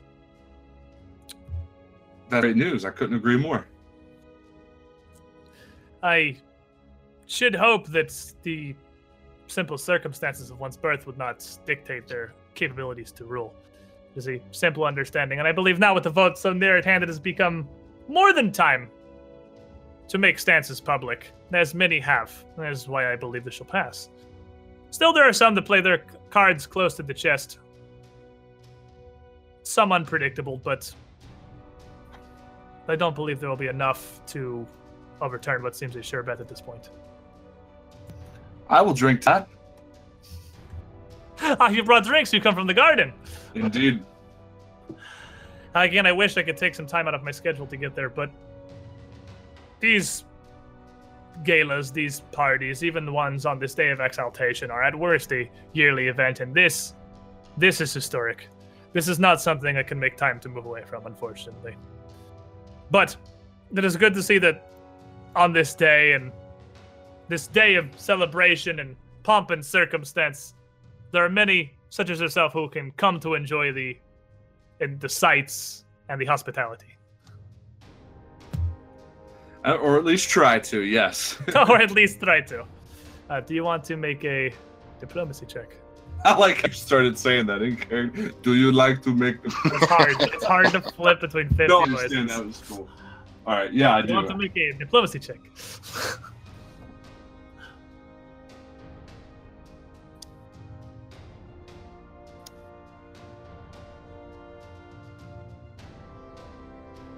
A nine. so close. Ooh. You you briefly you were counting seven, eight, uh, fifteen? No, nine. That's what comes after eight. So you continue your slow and steady rise up the list of Hmm. numbers that exist. So give everyone an action back real quick, and we will continue as about a half hour has passed now since the supper has been served. And I feel this is a perfectly good opportunity to take a brief break. Uh, P and or IRL snack break. Stupid. Well, we'll just But get your I'm mostly last while you're Yeah. making waffles, and I'll just do everybody else because that's a little longer than I thought it was going to be. So, let's resume. Yeah, I used Pathfinder Online for a while because I didn't realize that was a different game. Let's resume. Uh, let's jump in here, and we'll just go ahead and skip Dara. And now, as you break away from Lord Kastner there, and you have Calbio turn with you as well, and just sort of step away from this conversation, Calbio takes the opportunity to step towards the buffet tables here and grab some food. Either oblivious to the fact that there is actually a line, or oblivious to the fact that manners typically exist in social situations, whatever the case may be. The nobles and aristocrats are more concerned with making good impressions themselves than they are not letting the country boy cut in here and grab himself some meat. So no one seems to be too terribly perturbed, so nobody's hurt, whatever. As he steps over, he looks up and he notices Masoka on the other side of the tables doing the same thing. And he turns back to you, Nell, and just joyfully points over. I'm just gonna nod my head. He's like, they got a clown! And- Masoka, of course, not looking in this direction, but hears that joyous outburst and just obviously sure it's directed at her, turns and smiles and does a little curtsy and a spin, always in character, over towards Calvio. So, Nell, what do you want to do with your actions? See you. I'm back. Is Wasilka a halfling? Wasilka's a halfling, yes. Okay, perfect. Marquess Starborn's a gnome, Wasilka's a halfling. Yeah.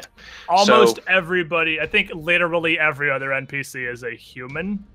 I don't even think there's a half elf. I think every other NPC is human. I will grab Calbio and head over here to talk to Wasilka. Oh, he is more than excited about that. Calbio is super down with clown time. So, I will actually induce us in halfling because I speak it. okay, so you you introduce yourself in halfling, and Wasoka, looking somewhat surprised that a obvious noble also knows Halfling, uh, greets you back in the same language and smiles with a nod. And she turns to Calbio and says, It's such a pleasure to meet the exalted himself, the star of the show, the master performer here at this gala. You, my good sir, you are a treasure. And uh, Calbio is at this point fairly used to being doted upon by people here, and he just smiles and just kind of like leans back a bit, taking a pose like, "Yeah, I am pretty cool." Says, "Well, I do do me some pretty good weaving." Uh, but but thank you for the for the kind words. You uh, I didn't know there was clowns here. I've been stuck talking to senators all afternoon. Uh, Wasilka just kind of laughs. Says, "Well, up above in the gallery. I've seen you down below all day, of course, but we've been tending to our own amusements. You're free to come join us at any time." And he just kind of nods and turns back to you and says, "Hey, Nell, Nell, we should go see the clowns." Oh, absolutely. As soon as you said she's like down here taking a break of sorts, right? Uh, she's getting food, so she appears to be. Yes.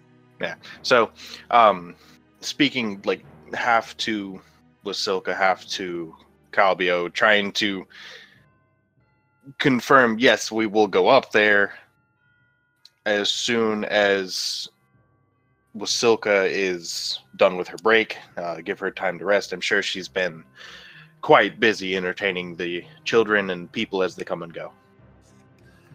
And uh, she just like really exaggeratedly furrows her brow and frowns and just shakes her head a bit. She says, "You gotta be kidding me, tired, Wasilka, the fantabulous." No, the show is unending. Watch, and she uh, points down to her plate where she has a small stem of grapes, and uh, just kind of spins her finger around it a bit. As she holds her plate out towards Calbio. She says, Would you like a grape? The greatest weaver in all of Taldor. And he, uh, again, just actually blushes a bit and smiles and bends down to pick uh, the little thing off this halfling's plate. And says, Well, I was going for something a bit more hearty, but don't mind if I do. And he plucks one off and puts it in his mouth. and immediately his eyes just widen. And he just like gags and spits it on the floor. And a, a bunch of the nobles around are like are visually taken uh, taken aback by this clear breach of etiquette that our local country boy is performing. And uh, Wasilka puts a hand on her hip and cocks her head to the side. Again, kind of really exaggeratedly, as Calbio is looking down like, there's something wrong with these grapes. And Wasilka says, huh. Strokes his chin. Really, they tasted fine when I tried them. Here, hand them back a second. And he and she just drops it back on her plate. And she spins her finger around again. And says, hmm. Well, has to step back out to him. Try it now. And he looks at it, uh, looks at her.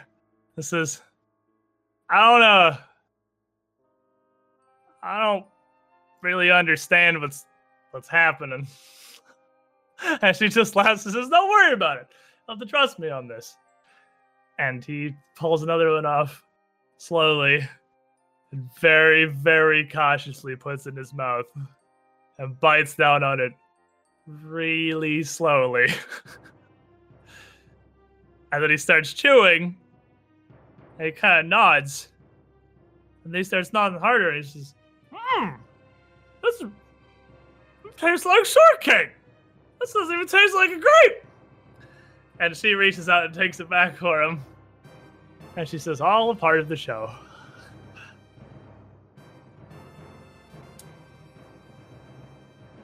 Now, do you know any of the things you can use to influence her? I believe you did a discovery check on her earlier. Back, Uh, and I did. It was like that was literally like session one. I Did you think not write it in the journal? I gave you for the stuff writing. You Uh. You just wrote "It's a Flippy Boy" Mark 3.2. That's gonna come back to bite No. you. So That was me. yeah. I believe It was sleight We of hand figured in, like, out- form something. yeah, uh, that sounds about I right. I mean, if you if you think you remember some and you want to try one, or you want to try and get an influence check because she definitely has more skills that you haven't uncovered uh, while you're talking with her. Surely Calbio would appreciate that because he seems way more interested in this clown than anybody else here at the party because he's just really not one to hobnob with nobles too much.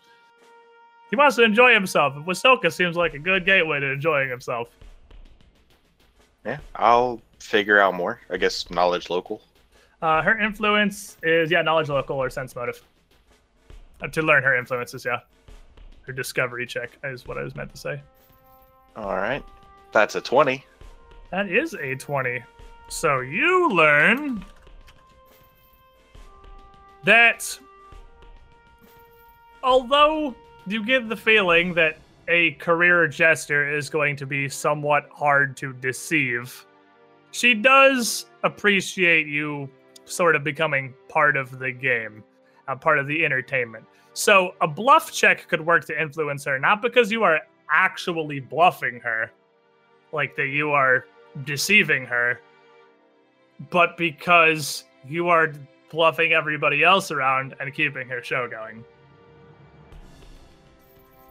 Anything to keep the show going. Forever. So, uh, Dara, Um, you think- could still continue playing to the garden if you want to just play the room here. There is, you can keep going. yeah, uh, I think I'll do that. But again, uh, I see them doing something, and I'm uh, a little more interested as it's funny watching him like spit. Yeah, the well, it would be quite the spectacle out here. It's very obvious because Yeah. that would have been a bit of a ripple of just spitting a grape on the ground right next to the fate table, like some kind of I don't know uncultured peasant from Breezy Creek. Yeah. so yeah, I'll continue what I was doing, but uh, move close to them as uh, that was something notable. Uh, and with the discovery checks you all do, you're near enough that you can you're picking up this conversation as well. You would also know that you can use bluff to influence her, so it's he doesn't have to like break away to share that with you. So if you want to, I'll make a bluff check here. I'd use your turn trying to influence Wasilka. You definitely can. Uh, uh, yeah, I'll do that. Um, as they're like talking to her and it's making like a like noticeable uh commotion, then uh, I'll come closer and do that because I can roll this. Not gonna be great, but I'm gonna roll it anyway. Yeah, like I said, That was not great. Hmm. a hard one is is in fact not great but uh she humors you as she does continue to move her way along the, buffet table. As she said keeping the show going even as she is stopping to grab herself some food. Uh she doesn't seem like offended or anything. She is a jester and half of her job is taking things like this in stride. Unbothered but probably not a whole lot of effect on influencing her. So and Nori, you want to continue talking to Lady Clements? Yeah, I need to try the diplomat again because it did work the first time. Because why would it? You know. So Have you tried rolling better? you know what? That's a good idea. See? You see how easy that is? You know what? Thanks for that advice. Yeah, I don't know why you didn't that. just. I'm not really sure why you didn't just do that in the first place. It seems like it makes a lot more sense. Fuck you! so you spend, uh, you spend uh, another 15 minutes talking to Lady Clements, uh, mostly just making small talk and just trying to get in with her as you can. Just, just trying to make a friend here, trying to make another friend. I mean, you, you made a, you did a decent job making an impression on Marquess Deschamps, but so far uh, you still feel like you haven't really successfully accomplished anything at this gala. So doing your best to at least have something to take home and say, I did this. I made friends with this senator. So, everybody, go ahead and take your actions back. And if you want to stick with Wasilka, she is going to be heading off towards the side of the garden away from the table here because this would be another 15 minutes past 45 minutes after the food has been served. Do you want to follow her off and keep talking with her? Because Calbio certainly does. Um, I actually need to finish talking to Starborn, but then I will go up there with them. Okay. Uh, Calbio has been sufficiently distracted that he is actually just going to follow Wasilka. Uh, you can hear him just kind of playing the whole way down there. No, seriously, though, but I don't understand how you did that. And Wasilka just talking circles around him, which isn't terribly difficult to do. So you said you wanted to talk to Starborn. Just Uh, uh, oh, I did not put a green. She is. If you thought she wasn't fully influenced, she is. I forgot to put the green dot on. her. okay. Well, then I will. Okay. No, she is full. I missed her when I was marking who you know you've influenced. Okay, I, I was- figured she was, but I just yeah. No, she's sure. definitely fully influenced. Um, in passing, I will um tell her I'll probably be tied up for a while, but it was wonderful getting to speak with her. So what do you want to do? I will go with Calbio and Wasilka. Uh, Dart, you want to head with them? Um, yeah, I'll uh, follow. Uh, not like you know talking to uh, either in particularly, but interested in what they're doing, and because Nell is actually coming, going with him. Yeah, I just kind of fallen on the exalted. And at this point, as the a lot of the people have started to eat their fill and the vote looms ever closer, since Calbio is with you, you have started to reacquire a small gaggle of lesser nobles that oh, are following along in your wake. So at this point, you are almost becoming the center of the party, and whether she wants to be or not, so is Wasilka. But she seems super happy about it because this is more than literally her entire job is to entertain people. And while she can spend time entertaining the exalted himself, this is probably the best thing that's ever happened for the Fantabulous brand in ever. So, no. Just some good hard free advertising. she starts to tell a story. She has has had her fun with the silly magic tricks, and she starts to entertain the crowd by telling a story. And uh, being a small halfling, she pulls a chair out from one of the smaller tables down here and literally stands up on top of it, so she can at least get kind of close to the height of a regular person. As she uh, looks out over the crowd, telling her tale, in between taking like comically huge chops from a ham hock. It's not a serious tale. Calbio is as enraptured as anybody else is standing around pretending to be because they want to get in with Calbio. Do you want to, either of you, spend your time here trying to uh, assist Wasilka in this and get in her favor? Because crowd participation is very much a thing in this particular story. I want to instead, because I can roll a sense motive as a discovery check, right? Uh, yes. Okay, so I want to do that because I want to know other ways to influence sense her. motive always works as a discovery check. All right. Um, I want to use that to try to see if there's anything else that I can use to influence her besides bluff, because or to help with you know whatever she's doing. Okay, so Uh, roll 'cause yours bluff is not a great- first because knowing a thing is more useful. Yes. So Thank Ah, bang There we go. Twenty. Can I borrow one of those at some point Yeah. today, guys? a hard 20 gives you a total of a 25 Yes, please. Um, and you want yeah, to my learn next another one would be one influence you skill can have. You can have the next one, Shenmue. Uh, yes, please. so i'm going to give you because i think at this point you technically have learned all of our influence skills and i'm also going to give you a weakness No, Uh, you could use bluff or diplomacy or any sort of perform or Oh, even disguise to help her Oh, okay. storytelling so uh, none. Got it. in a variety of ways. But something stood out to you a bit, uh, Dara, as you picked up on the conversation she was having with Calbio and Nell originally. Her magic, like the magic tricks she's performing, obviously aren't actual magic. This is just sleight of hand. She Trickery. is, an, she is an actual magician, not a wizard. yeah. But it seems super interesting how she's able to just pull things like the, uh, especially like grape trick, just out of nowhere at any time with seemingly no preparation. You don't have knowledge, religion, or spellcraft, but you think somebody who did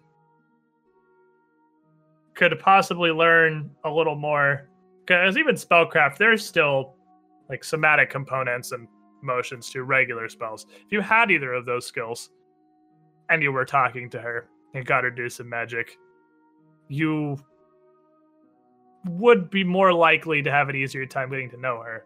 Or perhaps if you had stealth and you could observe her doing a magic trick from an angle she maybe didn't intend, learning how the magic works behind the scenes, seeing through the veil would definitely make you more of an interest to her. Okay. Um. So yeah, I can use stealth. Uh, right now on my sheet it's two, but it's four without my armor on because I obviously don't have the armor on. So when okay, I'll roll yeah, it, so it'll just be go two ahead and roll it normally, and yeah, we'll just add two to it. Yeah. And uh, I'll, she is using some. I'll let you use this instead of aiding another uh, for now because you don't really have good for any of these skills, and using the weakness gives you a plus four. So if you make the stealth check and you make it, I'll let you use that to basically be your aid another for Nell's influence. Hey, hey. All right, I'll do that. Uh, bang. Oh, Ooh. well, it's a seven, That is a seven. eh. And uh, even if she does weave a couple little flourishes into her storytelling here, you can't seem to get anywhere where you can say anything special. She's performing to a whole crowd all around her here, and you're not able to subtly get close enough at, a, at an angle enough to try and get a peek into whatever it is she's actually doing. Uh, so, no. How do you want to help her tell her story? Her comedy of errors. Perfect. I'm gonna tell some comedy. So you're gonna supplement her. She is a jester, and the story she's telling is one full of crude jokes and slapstick. And well, that's exactly your area of expertise. You can definitely help with that. Make me a perform comedy check. And that is a 21. That is a hot 21. So Wasilka, again, is taking audience partic- participation here. A lot of the nobles are stuffy. They're reticent to participate. They're not exactly chomping at the bit to jump in on these particular stories here. But you, Calbio's friend, she turns particular attention down to you two and pulls you in multiple times, and you can you can tell she is very pleased with what you're doing as she pulls you in again and again and again to the point where you're almost as much telling the story as she is, almost as much pulling out as she goes. Meanwhile, Inori, what's up? Um. So I don't have the green dot next to either of these people. That No, I it takes more than one successful influence check to to bring Damn somebody up. Because basically what this is is it's a substitute for the fact that according to like the base rules, you could just throw a diplomacy check at somebody in a minute of time and make them go from like neutral to friendly or whatever. Or indifferent to neutral, or however the scale goes. I honestly don't remember because we never use it because it's better to RP things. But since this is such a social campaign, and Pathfinder is to a point still a game, can't just fully RP your way into everything. I'm definitely giving you guys bonuses for doing cool things, but uh, it's a more than one step shifting their attitude. So it takes you a couple. Some people are harder than others. Some people have higher DCs. Some people take more checks. But you'll know when you feel like you've gone in with them about as well as you can. All right, then. Uh, then I will continue because the only two that I've made any progress with are both in this room, and God damn it, This is apparently a good place for you to be. they're both. Uh, I know because I used the sheet on Marquess. I, she uses diplomacy as well, so I'm going to stick with this one for now. Use the sheep what it's for. What a champ. Well, somebody's got to. Somebody's got to. All right, so go ahead and roll me. That's That's the 18? That is, I'm pretty sure an 18 because the chat log says 24, so that's a spicy 24 right there. yeah.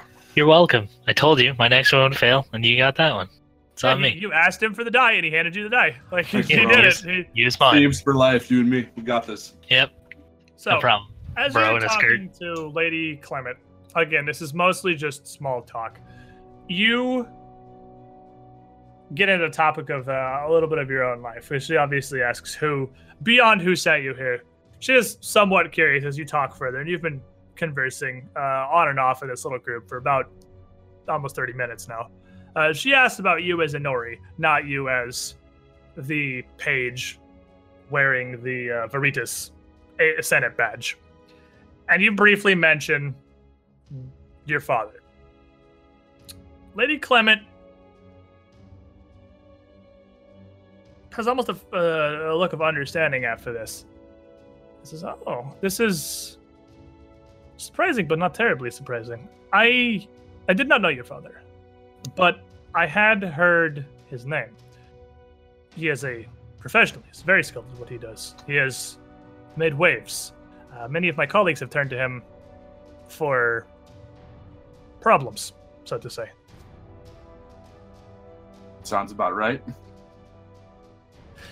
And from the look of you, I would like to consider myself a fairly decent judge of ability. But I will be the first to tell you that appearance does not denote what a person can do. Upbringing, training, uh, skills, and dedication that is what determines a person's capabilities. And you, if that was your father, I am more than certain are very skilled in your own field. Are you following in his footsteps? I am indeed, actually. I've got the still got the family business open. I'm trying to, to live up to his name the best that I can. But it's hard, you know, just getting started. I've only been really doing it a, a little over a year now. And she uh she puts a hand out and motions for you to follow her. And uh, she leads you if you are you gonna go with her? I don't Yeah. want to drive your character. She leads you back uh, behind the main senate floor to a hallway behind where there's just just many less people and just a few aides and servants scattering through. As you walk, she says, "It is interested, yeah, interesting that I, we would meet here. Uh, some someone like yourself would find yourself in this situation at all. Uh, surely it does not seem a place for a bounty hunter to appear. But from our discussions, I've picked up a few things. I do not know what kind of a man your father was, only what I have heard of him. And I have heard that regardless of his personal feelings, he was very dedicated to his task and his craft. He was reliable. These are good qualities. These are very useful qualities. It seems, from my judgment, that you take after that very well. I perhaps can extend an offer of friendship. We could be useful to each other. If you are here, there is something that brought you here. Some small amount of uh, interest or personal goals. You said you had uh, tasks to accomplish, as you put it so subtly when you arrived. Right. I believe we can help each other. How? I do not know. But I like to surround myself with useful people. And if you are intelligent, I imagine you do the same. No? That's exactly uh, the only benefit I was hoping to take away from this place. Well, the benefit is what I can offer you. I am not giving you a job right now. I have nothing I need done, but you seem as usefully person as any. An able body that, if we may be able to assist each other, will be for the greater good of us both. Let me extend the olive branch here. I do not have many holdings here around Oppara, uh, simply an estate away from my main grounds to arrive at occasions such as these, to participate in the votes, to be a figure on the Senate, to do what I can to write the path of history. What I do have are many holdings out around the greater area of Taldor. Uh, many scattered holdings. that sometimes may be of use. If you needed a place to stay for a brief while out in the greater area of the country, contact me. Perhaps I can be of assistance. That would be wonderful. I appreciate that very much. And I would hope that, should the time come, I could call on your assistance as well, if it would be necessary. Now, do not mistake me. I do not have any underhanded tasks or no cloak and dagger missions that need accomplishing, but sometimes certain how you say uh, political prisoners. And you need, Uh, a, political- you need a scalpel instead of a hammer. I understand. Yeah, exactly. I do not wish to be intentionally deceptive. I am attempting to be straightforward, but it is difficult to talk of events that have not yet come to pass. Who knows where time will lead us? Sounds like the beginning of a uh, beautiful friendship. As I should hope, Lady Dento.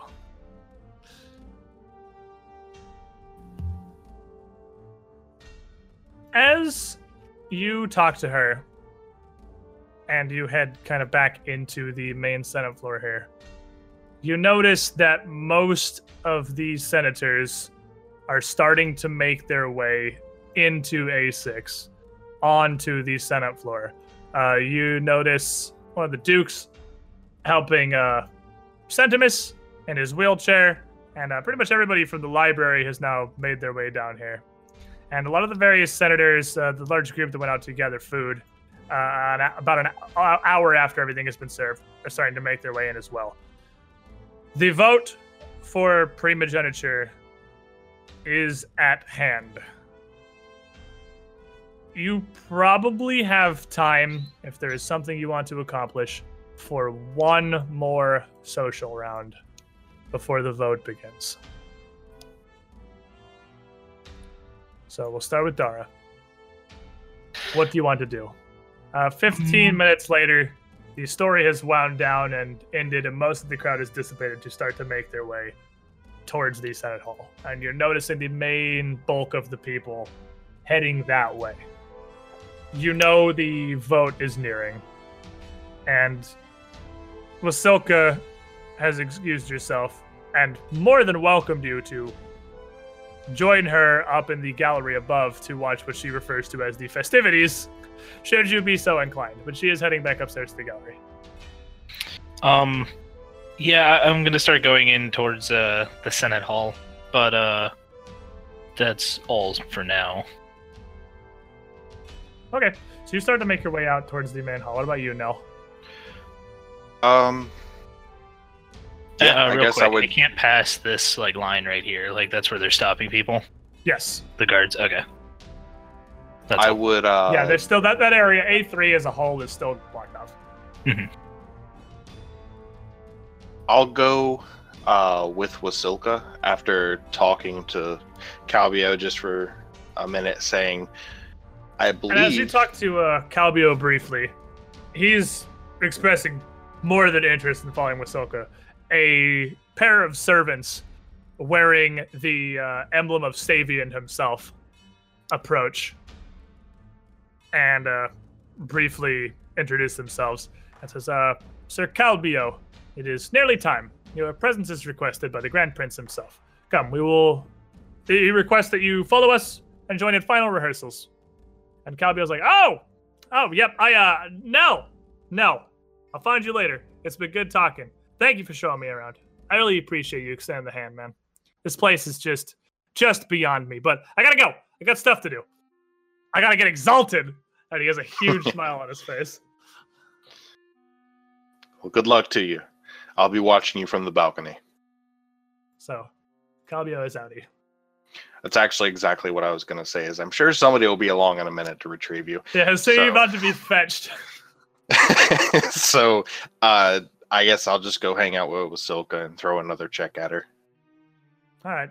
So you head up into the gallery, up where you can see Martella would actually be over here at this point.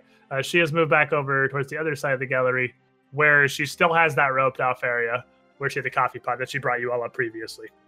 and she uh, notices you come up, but doesn't nod or anything. She just she sees you. You see her mid eyes for a second, then she goes back down to watching the events down on the Senate floor below. And at this point, everyone but the kids are gone, and a lot of Wasilka's troop are ushering the various children over closer towards the railing to look down and watch the primogeniture vote. And they're mainly reverting to babysitter role at this point. And as you approach, uh, Wasilka sees you coming up and uh, turns and smiles. and Is that interested, are you? Oh, it's a better view from up here anyway. Well, it's not like I have any business on the floor, anyhow. I have to thank you for your participation in the impromptu show down below. One never does really get away from the trade. Uh, it's hard with this dress. Well, I uh, I enjoy being the life of the party, so getting to help you do the exact same thing was quite fun. Did you consider joining the troop? Ranks are always open. You could be fantabulous. I do appreciate the offer, but I have noble responsibilities. I Is would much. responsibility to pitch dice at her face. Indeed, it is. Pitch dice at her face. Go. Let's tell some noble jokes. Not really. That's a nine.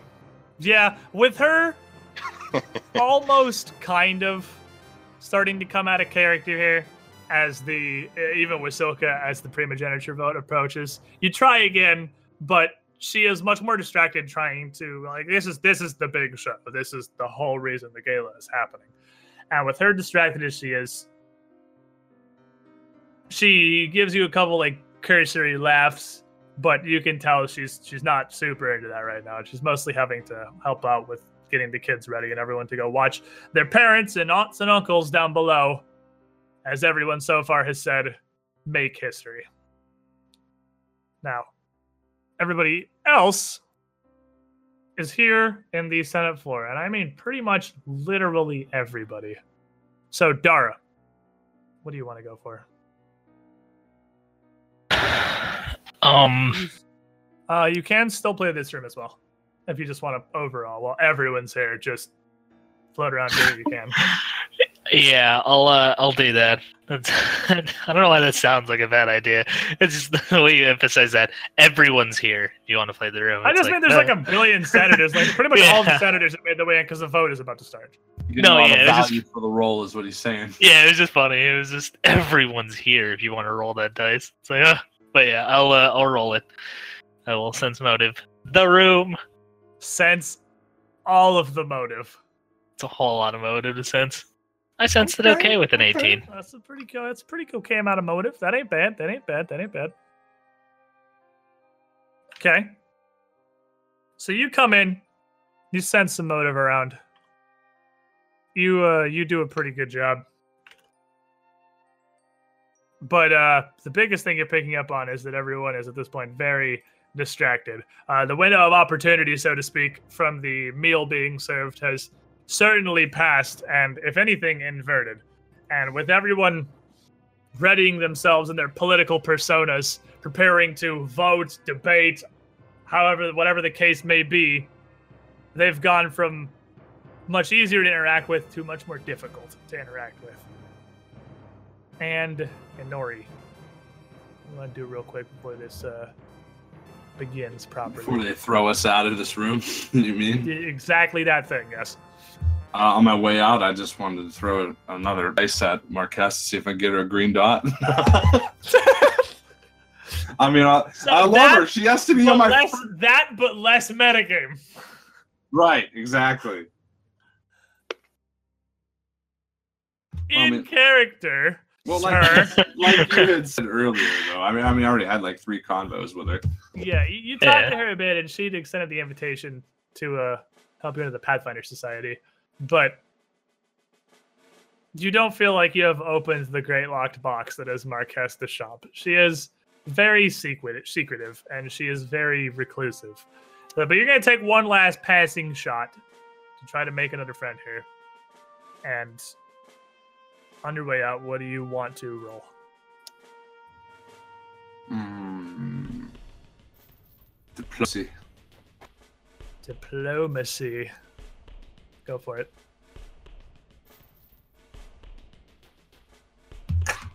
Fifteen. Slightly good. You uh, you greet her again as you pass, and she greets you as you spoke earlier. You're introduced, and you chat for a brief moment before she uh, rather abruptly excuses herself to prepare her documents and things for the upcoming vote because She's a busy lady. Senate is at hand, and yes, she is at the moment a very busy lady. So, all the senators make their way to their assorted seats. Aaron O'Kara is not a senator. Um, I'm going to put you guys, because of how the line of sight works here, go ahead and just line yourselves up on the right side of the room, just because the gallery doesn't actually have line of sight down onto the Senate floor below.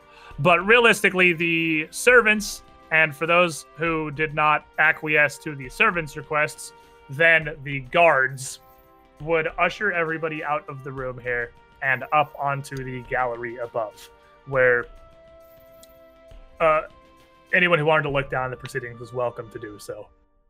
Nearly everybody in the Senate Hall gathers around. Uh, there are crowds at the various doors where guards are standing in each, uh, letting no one pass, hoping to look down onto the floor itself. There are just a plethora of aristocrats and nobles up in the gallery above, looking down onto the Senate floor to watch as the Senate finally convenes. On to the main stage steps a new face. The judge presiding over the senatorial council here. Now, they do not lead immediately into the primogeniture vote.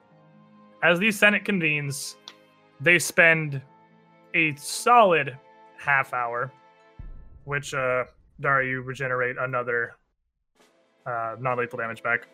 It's been Sweet. an hour by that point. Yeah. They spend a full half hour arguing and voting on various small formalities, spending bills, relatively minor things. As everyone slowly grows more impatient, because this is the business as usual. This is how normally the gala ends, effectively. But this year, obviously, is different. The vote that's coming here will, if nothing else, overturn a, a law as old as one of the oldest nations in Golarion itself. And as you all stand up in the gallery looking down, the political ruling body of Taldor spreads out 20 feet below you. Uh, these are just the main faces, but all of these seats and ranks, from the bottom stairs all the way back up to these nooks at the side, are filled with dozens of senators and their most prominent aides, what appears to be one for each, either standing by their side or quickly scurrying around, running messages and preparing. After the minor bills pass, the various conversation and chatter becomes a cacophony of unintelligible voices in the final moments before the last vote. Until finally, the magically amplified voice of the judge himself rings out over everyone. Thank you all. I would ask that our observers please remain silent. We will now begin voting on addendum number 22,087 repeal of the ancient law of primogeniture, the issuance of inheritance, and aristocratic titles solely through male heirs. And with that, a silence falls over the whole hall. And the amplified voice continues as he calls on one after another of the various senators, uh, just working his way down the line, naming each and collecting their votes individually. The early declarations are split surprisingly evenly, given the confidence of some of the senators previously about which way this vote would go. With a fairly large number of the senators abstaining entirely and choosing not to throw their hat one way or the other, not to take the risk. Only about halfway through the process, after nearly 10 minutes of these individual calls have passed, the votes begin to shift. Beginning to favor Princess Eutropia's bid to end this primogeniture. And by the end of the tabulation, nearly 60% of the Senate body has thrown their vote towards the repeal. As this goes, the judge himself seems to become more and more shocked. And as it hits the final handful of votes, he actually takes a minute to compose himself before he continues. He looks around the room and up into the gallery, clears his throat. and so, the final tally for addendum 22,087 the repeal of primogeniture with 36 abstentions the final tally stands at 107 for, 79 against. The addendum passes, and with that, cheering erupts through a lot of the nobles in the gallery and scattered around the outside. But it is scattered a lot of people are very clearly, visibly, and loudly excited about this.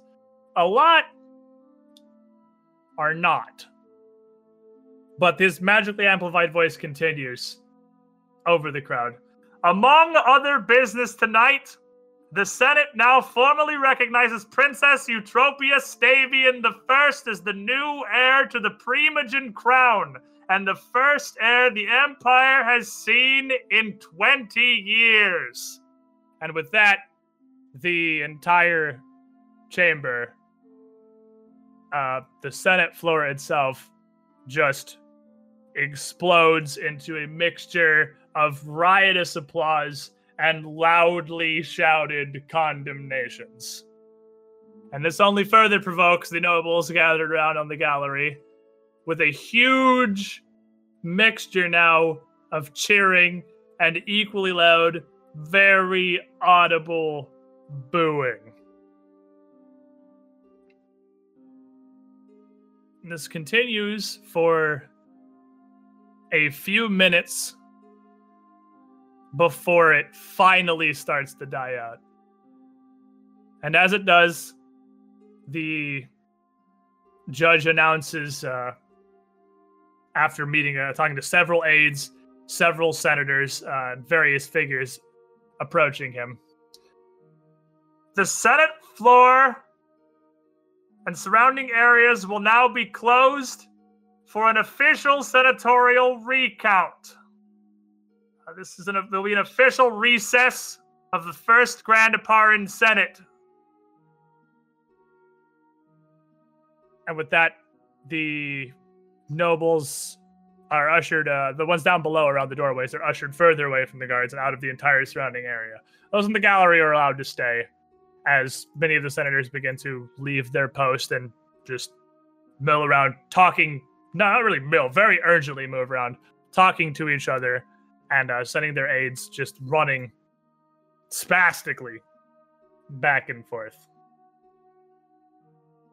And as this all happens each of you once again hears Martella's voice in your mind. Interesting. As I'd hoped, but interesting. Uh, if you'll all please come around to the other side of the gallery and meet with me once more, please. Let's all go. Understood. No reason not to. Off we go. Somewhat impressively, uh, Lady Lotheed has managed to keep a small area here still roped off. And she has a small section with that table still in the back of the gallery where nobody else is allowed access. And as you approach and sit down, she once again offers each of you a cup of tea or coffee at your leisure and gives you a moment to get situated before she begins. But now she clearly has a fairly, well, what is for her, large smile on her face. She is visibly pleased. I see that you're very happy with the result. You're not concerned about the recount at all? Hmm. It's a simple formality. For something so impactful, they'll have to make sure no mistakes were made. Also, one that has been in place for quite a long time, as it does give some of the other senators the opportunity to shift their weight, so to speak, if they wish to be remembered as voting on the correct side of this issue. No, the outcome will not change, I am sure. Okay, good. I, I'm just being annoyed, I guess. Now, I must admit, this has all gone much better than I had expected. I have to say, I'm pleased. You've all done well. And let it be known that even though you are not the faces on the floor, casting the votes yourself to pass this phenomenal repeal, each of you had your part in history here today. Your help has assured that the repeal would pass, and I am more than thankful for each of you. In addition, I've been watching. You seem to have made quite an impact. I've seen you flit about the gala here, both on the Senate floor directly and around. And you've turned a lot of heads. Uh, you've gone so far as to make a fairly decent impression on the leader of the troop of jesters. But beyond that, many of the senators now have heard your names. And beyond that, many of the senators now respect your names. You did a good job of weighing over Countess Pace. She is an arrogant sword and not one to be reasoned with, but you performed expertly in doing what was needed of you.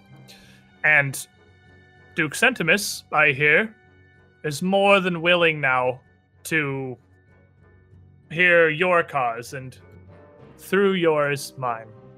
Baron O'Cara himself has come personally to speak with me and make sure that uh, I am aware that Sir Landless has carried my message well. And I hear that, among other things, a certain reveal in the museum earlier did not go nearly as well as planned for a Earl Vernissant. Do you have those items with you? Don't pull them out, of course, but I do, yes. they're more than willing to keep them. Consider that a additional payment. As I said, I am more than pleased.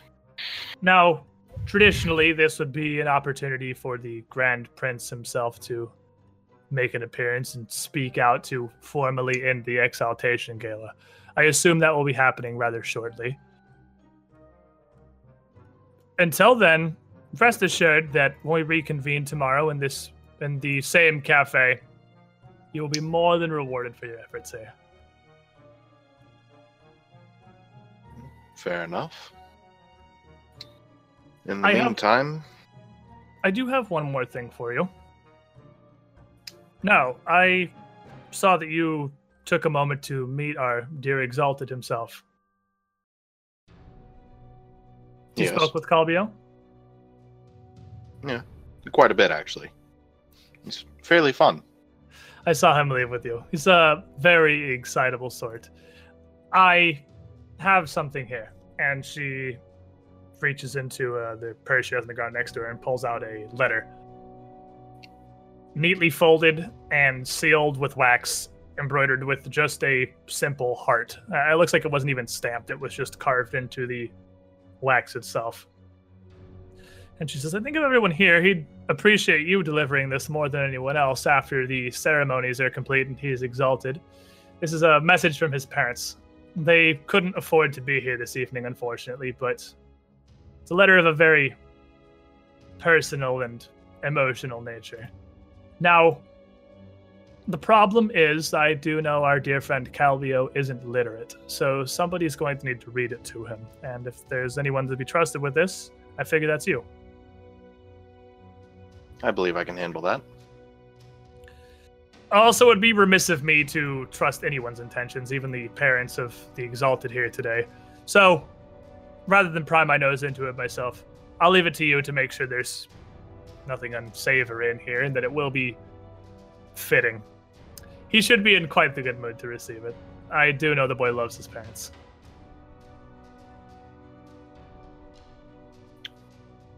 Uh, would I be able to catch him before this whole business starts?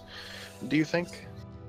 I'm sure you will not, but afterwards you will hopefully be able to get some time to talk to him as everyone filters out of the gala and hand him this letter. Well, read it to him.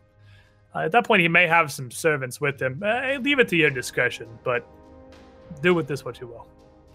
It just lets him know his parents are very proud of what he's done here today.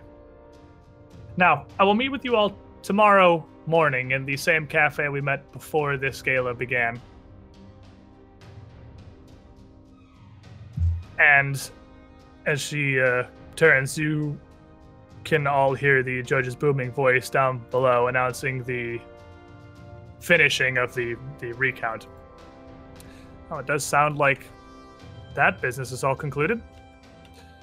You may want to get back uh, downstairs. I believe they'll re- they're reopening the floor for everyone for Prince Stavian's speech. Should be. She grimaces a bit. Interesting. It's no secret that he's very much opposed to the repeal, and I'm sure that regardless of the vote, he'll pass up. He will not pass the opportunity to lambast his own daughter. Shame what a classless man we have for a prince. Wow. It is unfortunate, but that's the reason we did our work here today. It is. And you've done very well. Now, if you'll head down, I believe that the guards should start organizing the floor soon. Uh, you'll be assigned spots, unfortunately, and given your stature and status as guests, I'm afraid you'll be near the back. But still, you'll be able to see the fruits of your labor, the results of your hard work here tonight. I expect the Grand Prince to, well, do as he does before Princess Eutropia formally accepts the passing of the what is it? What is it? Is heirdom a word? What'll be the word for that? Uh, crown, I guess. Well, not Yeah, I think passing the crown. He's still the Grand Prince, but No, yeah, but she will have the ability to have it now. Yeah, passing of the bloodline. I guess I don't know. There's probably a word for that that I, as the GM, don't know. But I so again, thank you, thank you, and not just I, but Taldor thanks you. Well, I was happy to be of assistance personally, and thank you for allowing me the time to come here. It was truly interesting. So Yes, that's who I'm talking to. No, I know you. You want to head? know. You guys want to head back downstairs? uh, yeah, Yep. I'll head back downstairs. Go Uh, Unless we do have that. enough time for another check. I was gonna say Uh, before we leave, out of my bag, I was gonna pull the cup that I took earlier and leave it there and leave. Because I did Oh, take it with me. Yeah. Oh, you pick the coffee cup and you put it back in your table. There you go. Yeah, and then leave. Now, as you head down, the guards, uh, pairs of guards and servants, uh, wearing again the Stavian official badge, are going through the area and assigning everyone their spots. Right now, it is a huge clusterfuck of just bodies milling about. But everyone is assigned an area with proximity to the stage based on their stature. Uh, the Grand Prince and Calbio are already present on the stage, and the edge of the stage itself, as well as the stairs leading up to it, are ringed with his personal Ulfen guard. And nearly all the guards and soldiers from the event are stationed near the doorways now, as literally everyone filters in for the Grand Prince himself's speech and the ending of the festivities at the gala. But as everybody is sorted here, and arranged before this begins, you all have one final social round to talk to anybody other than Calbio or obviously Prince Stavian. Anybody that is not those two. You can even stop and talk to Masoka on the way down if you really wanted to. I just dragged you down here so do it later. Yeah. Um, Not even gonna go an issue. I'm just gonna go across the board. Uh, Dara, no one in particular to talk to. You cannot. Yeah, you cannot play to the room anymore. It would just literally be to influence a person. You get one nice shot to just influence a person. Yeah. Um. I guess. No, I. the only person I could influence uh, that I know of would be the like military folk. Well, But, uh, uh, Pythareus is here now, so if you want to talk to Pythareus, you can. Yeah, I suppose I could. You haven't Uh, done a discovery on him or anything, so you don't. No, yeah, that's not a good- guessing. but I mean, I it's your don't last shot, make- so it's it's like you might as well. Yeah, I'll just use uh knowledge. Worst case now, you piss off the commander in chief who thinks you don't. Yeah, I don't want to do that, but I will use knowledge soldier and and just hope that that won't make him really soldier. mad. What did I say? knowledge soldier. That's Oh, yeah. profession soldier is. So you want to take a brief moment to try to talk to Pythareus himself as the room is organized. Uh, you work your way towards the group. He's currently talking to Baron O'Kara, which is an easy in for you because you've already talked to O'Kara. He knows you, and that's an easy introduction to Pyth- Pythareus. You have a brief minute or two to make an impression on the man. Okay. So if you want to just throw the profession soldier, go for it. I'm doing it. Don't fuck up the roll. Ah, Aw. it's not a one, I guess. He nods, thanks you for your service, and turns back to uh, his group. Yeah. Inori, Uh, I don't want to be like the lost puppy, but I want to be my friend. Um, my, my last try, multiple. T- I got to do it. It's a hail mary pass. Um, I'm gonna try to influence Martella once again. Martella, Martella. Do you mean Mar- Marquess Marquess. Deschamps. There's so many Martellas, Marquesses, and yeah. Well, that's because Marquess is a title. That's not much Deschamps. I can't actually find Deschamps. There she is. A huge fucking pile of senators. It's just names. There you go. There's Deschamps. All right, go for it. We believe in you, buddy. You can do it. I don't. I, I feel like I need more energy. I, I just I, my dice are lacking. Where's your today. centipedes, boys? Roll the check.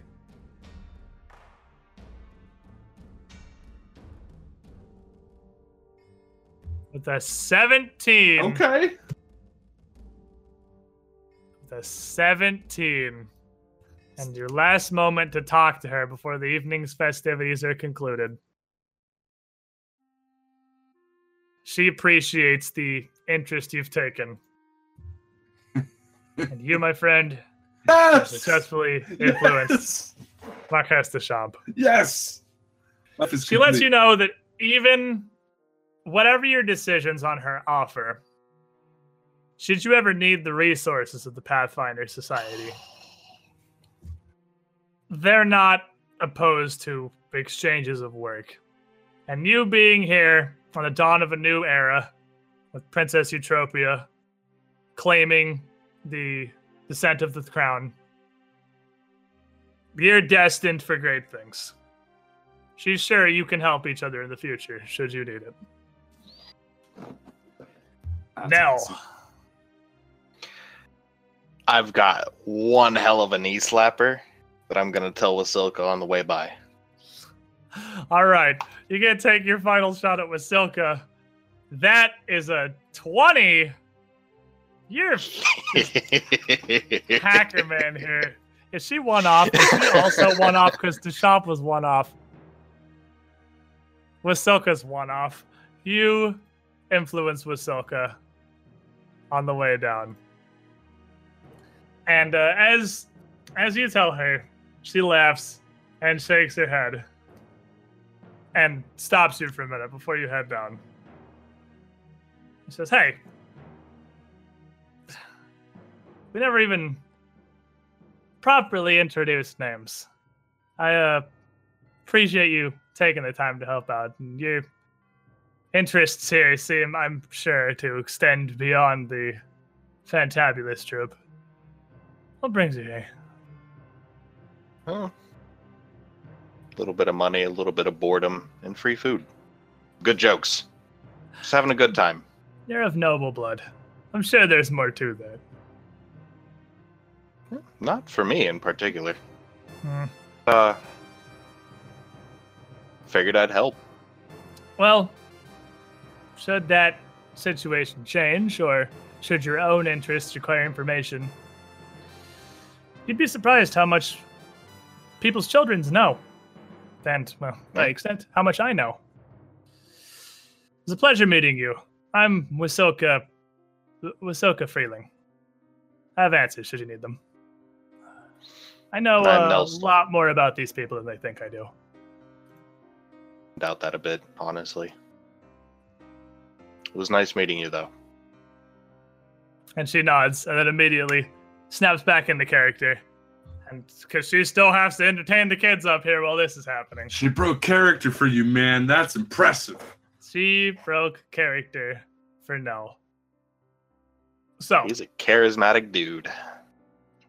as everyone arranges, a dozen of the biggest Ulfengard take their places around the sides of the stage and around the back of the podium near the chamber here. And the guards take their places uh, near the various doorways. Everyone gets in place for the final event of the gala here Prince Stavian's proclamation and Princess Eutropia's accepting of the Primogen crown. A mix of senatorial staffers and these Ulfengard finish assigning everyone their places and putting you guys actually even further back than this. You are guests here and you are pretty much against the wall of the Senate chamber itself. Uh, just stuffed as far back as could possibly be behind all of the various senators and higher ranking nobles and even the senator's aides. You, you're back wall. Uh, you can see Martella herself is only about 20 feet ahead of you. Just really, just barely here on the stairs, more or less. While big names, Pythareus, Princess Eutropia herself, all arrange themselves down near the bottom of the podium. Oops. Finally, Grand Prince Stavian steps forward towards the front of the tall stage that overlooks the hall from its center. And he raises a single hand, silencing the chatter and murmurs spreading throughout the room. And Calbio, ushered directly by an Ulfen guard that is standing behind him, just pretty much pushing him forward. And now, seemingly a little bit stage shy, hunched over and kind of trying to make himself small, inches forwards towards the stage. When Prince Stavian turns to him, puts on a huge smile, and claps his hand on the man on the very frightened man's shoulder. He looks out over the assembly. It's quite the group we have here today.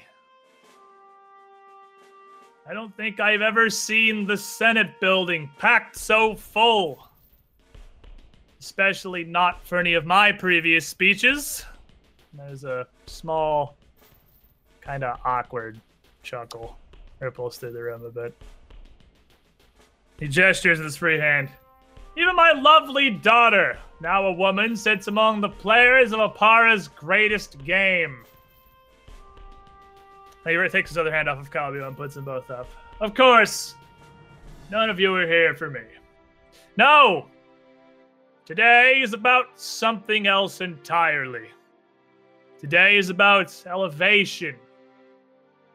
It is no secret that today is about exalting others to a new status in life. And he turns towards Calbio with his arms spread wide. I'm sure many of you have had the opportunity to meet Calbio here. He's a man of his people, elevated at the urging of all the ladies, lords, senators, and aides present in this chamber. I think we should all give him a rousing applause to commemorate this momentous change in his life. And as he starts to clap, the whole room erupts into cheers and just uproarious applause. And the Grand Prince puts his hand back on Calbio's shoulder, and Calbio, looking like a deer in headlights, just kind of stares out across the entire crowd with a huge, nervous smile on his face as he just kind of slowly and shakily waves a hand, doing his best to take it all in. Everybody make me a sense motive check.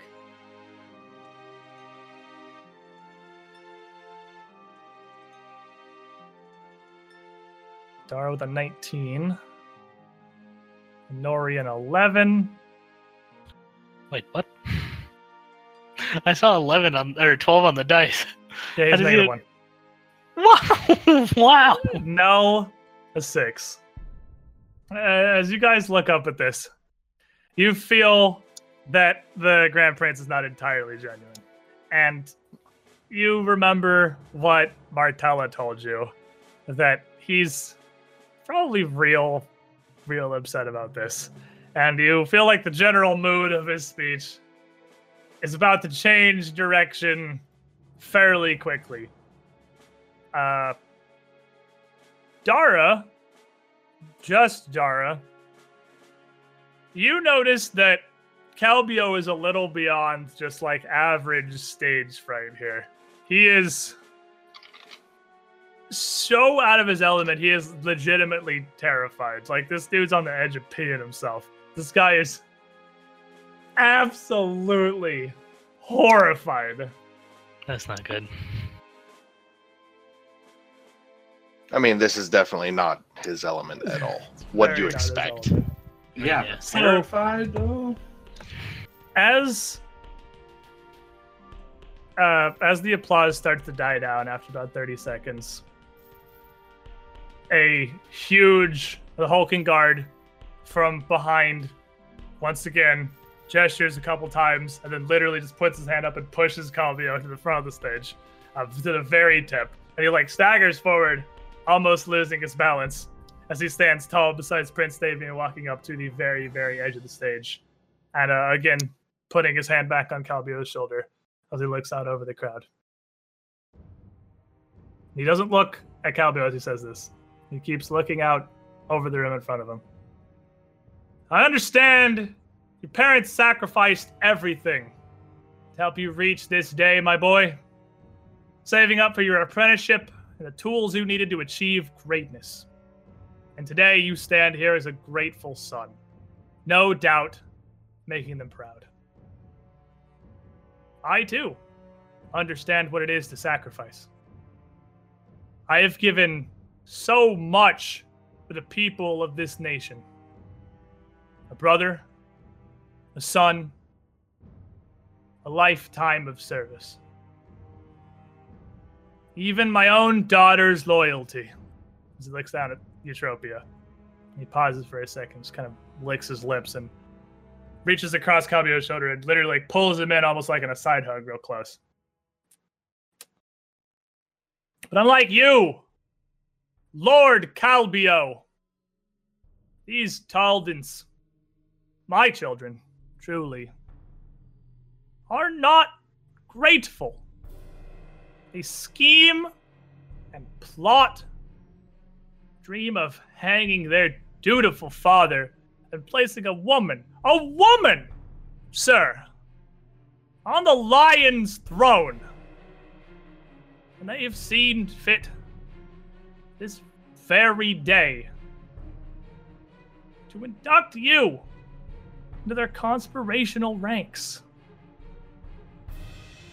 And that is why here Now, you, Lord Calbio, will be the first among them to die. And with his other hand, he reaches out with a jeweled dagger and plunges it into Calbio's chest. Oh, fuck!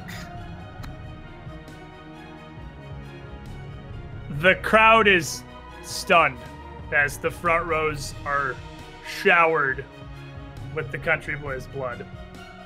And you see Calbio just barely mouth Ma as he falls down face first in a pool of blood at the edge of the stage. Princess Eutropia, staring up at her father, pulls out her rapier immediately, as do many of the other senators here.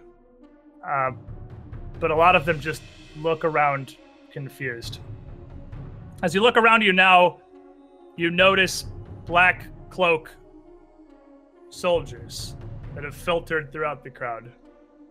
They all toss aside their cloaks to reveal armor and long swords strapped at their sides. And they draw their swords and start swinging at random, slaying senators, aristocrats, nobles, anyone who's in reach. You notice that the guards near the door have multiplied tenfold with nearly 50 soldiers blocking every entrance into this room. After a moment of shock and confusion, the Ulfen Guard around the podium, with no idea what's going on, close ranks around the prince and draw their weapons as well, swinging wildly at anyone that approaches, uh, just desperately trying to defend the crowd. These Viking warriors cut down anyone, black clad infiltrators or senators alike, who come near, just keeping the crowds at bay. This floor, in an instant, becomes a killing field. Roll initiative.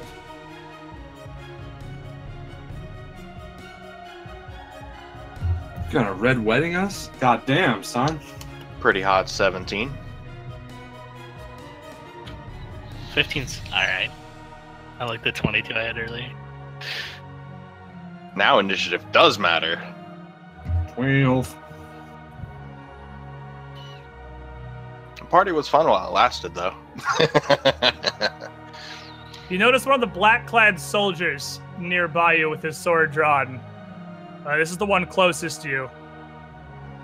Just a few feet behind Martella as he steps forward and swings his sword once, slaying a servant, and twice, taking down a random noble. No. However, it's a full round action to draw your weapons because they're peacebound. All right. Um, is my shield included in that? No, your shield you can take. You can equip your shield. Your sword is peacebound. Okay. I will go on ahead and arm myself and five foot step to here. Dara, you don't have your crossbow, but you do at least have a sword. I mean, technically, Full um, round action to draw it. I think I'm, I'm gonna total defense. I am not prepared for this. Trying to waste my time ripping this sword out of the sheath is probably gonna get me killed. So you just take you you just get on your guard and prepare yourself to try to survive as best as you can.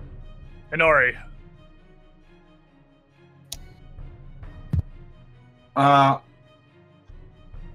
can I? I can cast, right? I can cast. yes, you can cast. You just your sword is peacebound. It takes four on action to draw it. All right, I'm gonna cast Vanish. It's not a bad idea. So you immediately, in response, nope out of this and uh, cast Vanish, disappearing from view as this agent approaches. Uh, do you want to move anywhere? Because that's just a standard action. Over there. Whoosh. Good choice of music, by the way. Yeah, it's freaky. All right. The agent swings his sword a few more times as he moves closer towards the wall, just hacking his way through panicked bodies as he approaches, before he stands and turns to see uh, Nell with his shield raised and turns toward him. Nell. I'm going to assume a defensive stance.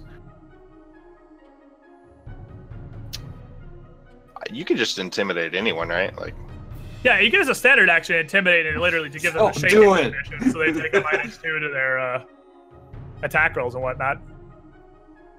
I feel like that's going to be worth it. Yeah, it'll get it's, it, it makes them shaken.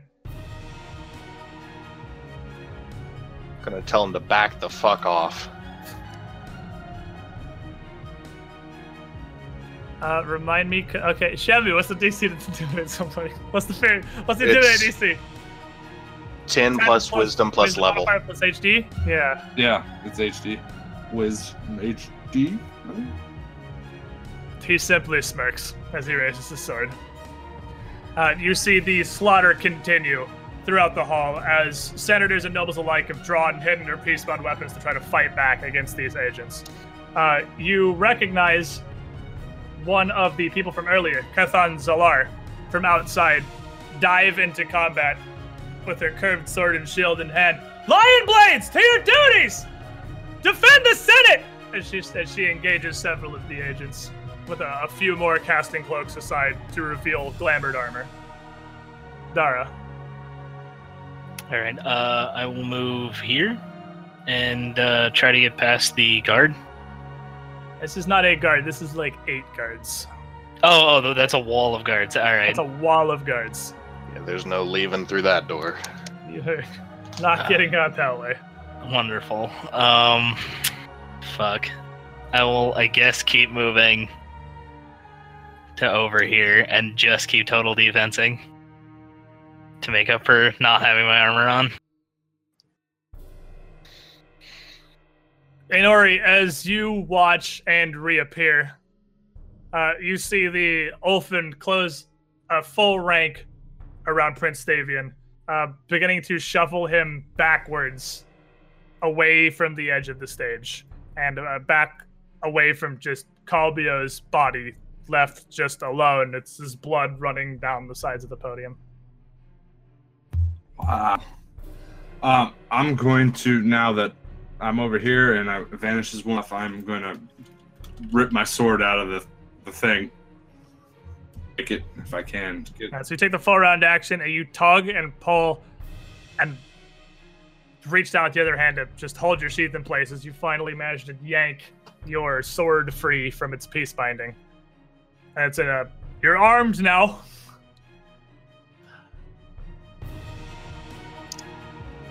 The agent raises his sword, and uh, Nell, you raise your shield in defense. But he, in a flash, twists his sword to the side and immediately strikes around your shield at your unprotected flank. And as he does, all of you see a blue flash in your eyes. And instantly, everything goes dark and silent.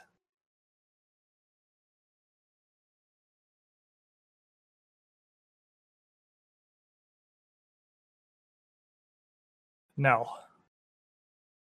Yeah. Uh, you guys can't see yourselves in the initiative. Well, that's weird. Nope.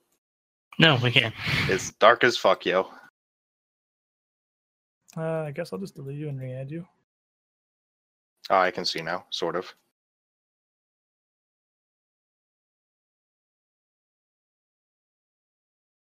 You can see yourselves. Yeah. All right. No.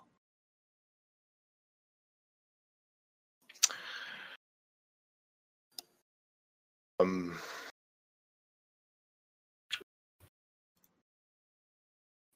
Question. Answer. I have a fighter's kit that I purchased like with the whole starting thing. Would I have the general items from that possibly? Probably not. I don't imagine you would have brought them to the. uh I didn't imagine because a torch would be nice. Yeah. I, I mean, if you, it wasn't gonna be fair. I, I- I'll leave that up to you. Would you have brought that to the gala? Well, I don't imagine I would have brought everything because it's a pretty heavy bag, but I'd imagine I would have like a little kit that I always carry, just of things that I might need. Because he is often with people out in the middle of the city doing stuff, and occasionally you need a torch or something like that. So maybe having a few small things, but I guess I didn't specify that retroactively. So I'm going to say no, I wouldn't have that. So I just don't. Oh, blank again. So I suppose I will just walk forward until I bump into something with my sword and shield raised Okay, well, which way is forward? Where are you going? this way. Just Yeah, you get to exactly here. And uh, as you reach that spot, you bump into what appears to be a counter that's about waist high, a table of some sort, and a wall behind it. All right. Um, I'll use another movement action to go around the table and see if there's something that I can find on the other side, possibly. You feel your way around the table here and along the wall. Uh, you feel the stone give way to wood as you're fairly certain that you've reached a door. Uh, before your hands run across what appears to be a metal panel in the wall. I'll touch it, see what it does. I mean, yeah, you, you just run your hands across it and doesn't appear to do anything. all right. and then you bump into a bed on your left. That's about six seconds worth of stumbling around. Dara, uh, you can hear somebody shifting around in the darkness. Um, continuing the like where he was originally going. Uh, he like what do we hear? You hear nothing. You only hear like the footsteps and sliding of Yeah, what we're not just dead. did. No, you don't. That's you're not dead. No, No, no, deaf. no, that's all you hear. Oh, okay. Oh, I thought you said you're not dead. I was like, I hope like- not. No, I wouldn't. I don't know. I'd be playing if I was dead. Um, Now, like But, uh, metal and wood clanking together because Yeah, of his armor, Yeah. of his breastplate. Yeah, continue- that's, that is all you hear. the direction he thought he was going, which is be forward, uh, looking for a way out, leaving a handout and call out to uh, if anyone was there. Which way were Extremely confused now. Uh, I was going like this direction. Wait, hello, there. I was walking that way, trying to. Uh, you find feel something. to your left, you feel what appears to be uh, mattresses and bed frames immediately next to you. What? Okay. Uh, I guess keep moving. Uh, just around them as best I can. You can go up or down because they're lined up next, like to the left of you. Uh, so all of right here is just Yeah. fucking Yeah, mattresses. All right. several beds. Yeah. Then I'll I'll move uh this direction. Come on. Okay. And you uh you start to slide down to your left down the row of beds before you feel just a stone wall. The only way left to go is this way if you want to keep following the wall. Yeah. you and you do until it reaches a corner here. As you can feel there, it turns to a wooden door and Um, angles back up towards the north. I'll try and open it.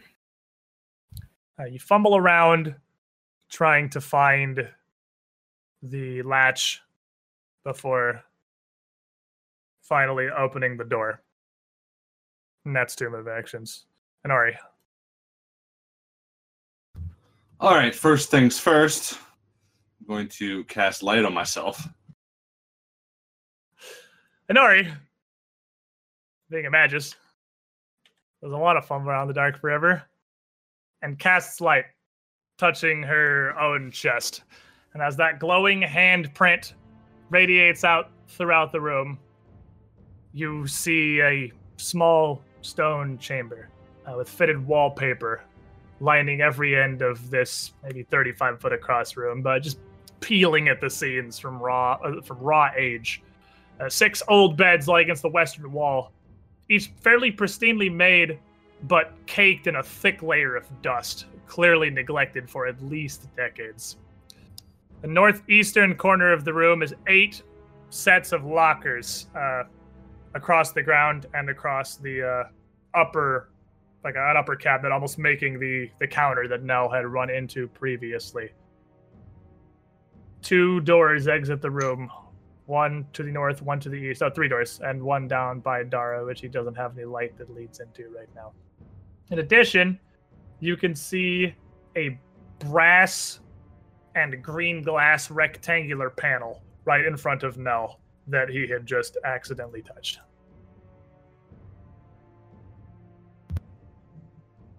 Where where's the glass panel? It's right next. It's on the wall next to Nell, like right here, Oh, okay. up on the northern end of the room by the door. I'm gonna head over to this door and as I'm walking over, be like, "What the hell is going on?" So I took you off initiative because we have uh, we're not in combat. Clearly, you are somewhere. So feel free to move about freely and see what you can well, see. Really, I mean, following the light now. Nothing else matters. Yeah, we don't have much of a choice on Everything that. is dark. So Yes. Did you Oh. just move yourself through the door? You fuck. The Both of them did. I thought you said move freely. Did you not? Not through walls, Yeah. The door. Samuel. Yeah, you just you gotta say you, Took all you're opening the lights. Say you want to open the door, Shemmy. Don't You just took move through initiative it. down. All right, all right, all right. I just Gosh damn it. You open the door. And you see a small stone connecting chamber that leads simply to another door. now I don't want to go in the room. As you push this open and look around, you hear Martella's voice, panicked, uh, in your minds. Where did you go? I just saw you and several others in the Senate vanish into thin air. uh, somewhere old. There's beds and a counter, and I'm not really sure. There's Yes, dust everywhere, though. We do not have any clue. Uh, me personally, at least. Uh, are you safe? You hear nothing. We gotta get back to the chamber immediately. I need to find a weapon, and then I will get back to the chamber. Unlike what his token looks like, he does not currently have a crossbow in his hands. You No. have a weapon. You have a sword. Yeah, that I don't know how to use. It's purely ceremonial. No, you have a dagger. Yes, also not relevant. My character Hey, is not whether you trained know to use to use it daggers. or not, man. Yeah. Don't What do you mean you're not trained to use daggers? No, any human being can wield a dagger. He was not trained Alright, to use I'm, a dagger. I'm gonna move since, since they're bickering. I'm just gonna move. Uh, Well, yes. I mean, have to wait for your Let me assume my position. Uh, he's just gonna walk up and open the door. Yeah, And let me. walks up and uh, opens the door, and that casts light into a very cluttered chamber, uh, where stacked wooden crates haphazardly cover the entire southern wall of this room, and in another pile occupy the northwestern corner. The eastern half of the room is very full of wooden shelves, each rack filled with dust-coated bottles, crockeries, and glass jars you see uh, on both near both doorways here another identical brass and green glass rectangular panel Hmm. I mean, do we have any idea where we're at? Are we even in the, the, the place anymore? You have no idea where you are this looks like nothing you've seen from the senate hall you hear Well- Martella's voice again Lady Marila's allies from the Pathfinder Society secured us away out of the Senate building. This is an organized force. Uh, understood. We unfortunately still do not have any idea where we are going.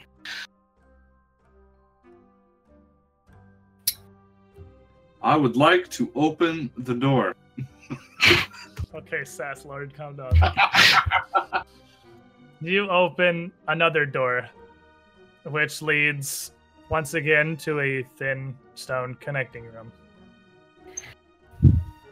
Let's keep moving, boys. After you, light. We are but moss to your flame. Something like that. And the next, leading you into surprisingly a well lit room.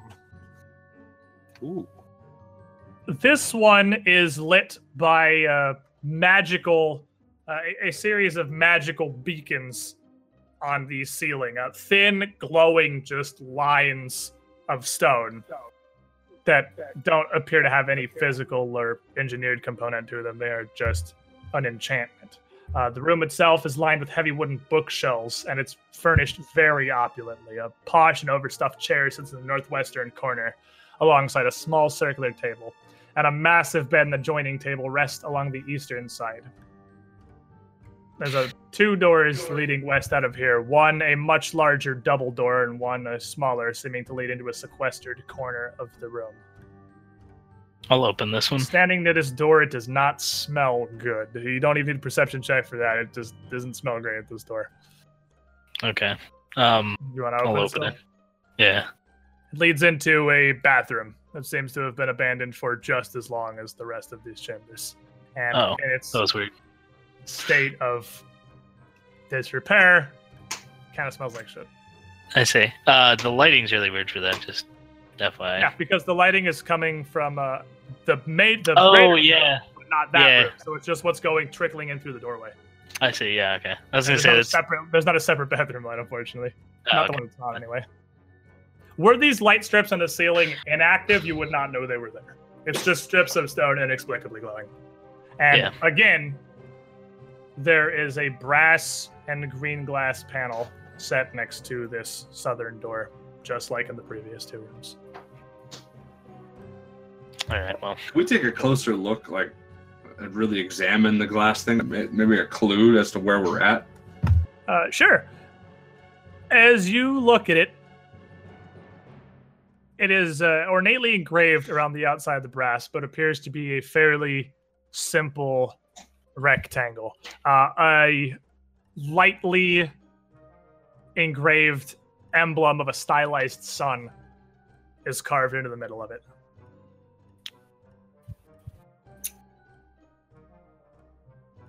Anybody recognize the symbol? oh, What I kind of knowledge would that so. be? Um, I mean, it's this. It doesn't connect to anything any of you would know, other than it's vaguely reminiscent of Sarenrae's holy symbol, but not really. Hmm. It's kind of a stylized sun. None of you would recognize it. Damn. Okay. Not a clue then. I suppose let's see what lies in front of us. It must connect back around. There was a door over there after all. Uh, I s- I suppose we could uh, just open this one and see where it leads. Yeah, we have to keep moving. This runs to a dead end, and we can go back. Double doors leading to yet another connecting chamber. After you.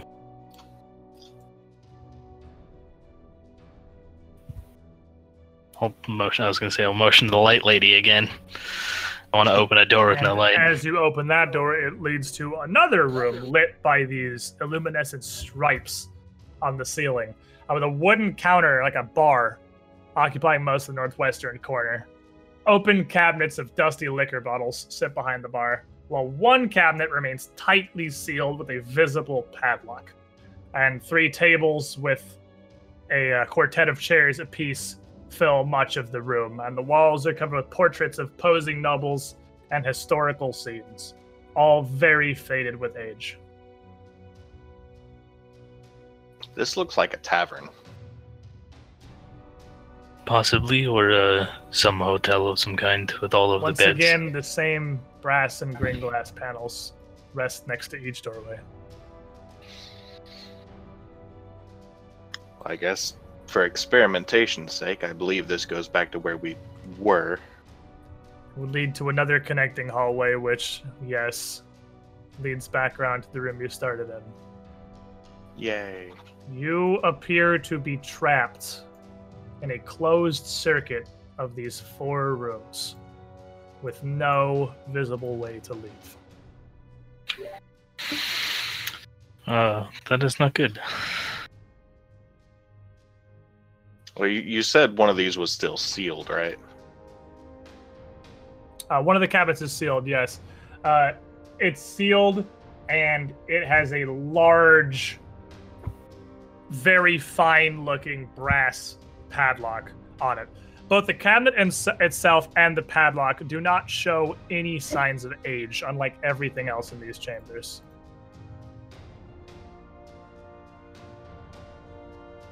All right. Um,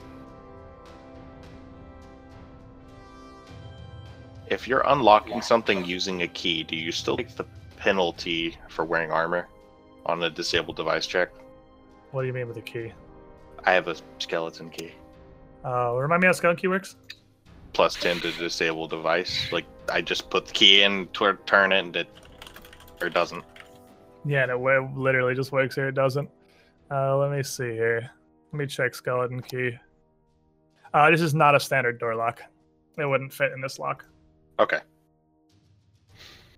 I'm not gonna just like bullshit you use the skeleton key forever, but it definitely wouldn't fit this. I mean, fair. I, I don't want to uh, just have it be like, oh, this opens? Cool. I mean, I there will be times where that might happen, but this isn't one of them. Yeah, it's just, it's a fun item that I like to play around with. Maybe can I detect magic on the glass? The glass does radiate magic with a very faint aura of evocation and abjuration. Uh, can I spellcraft figure out what it is? Uh, you sure can.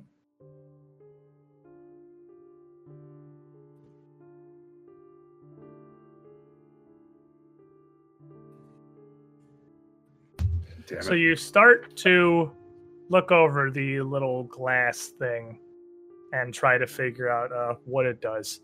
And as you are feeling it, you don't know you don't recognize the spells that are laid on it. But now, with your line of sight, you would notice that the lights in the eastern room shut off when she touched it. Ha! It's a light switch. Here I am wasting again. all my time with this. Yeah, hit it again. I wanna, I wanna see if it actually works. I'm I'm just gonna directly stare at him and push it while I'm making eye contact. The light turns back on the eastern room. I'm not even looking at you. I'm like, oh my god, the light switch works. That's so cool. Are you satisfied? now? Absolutely. So where's the light switch for the other room?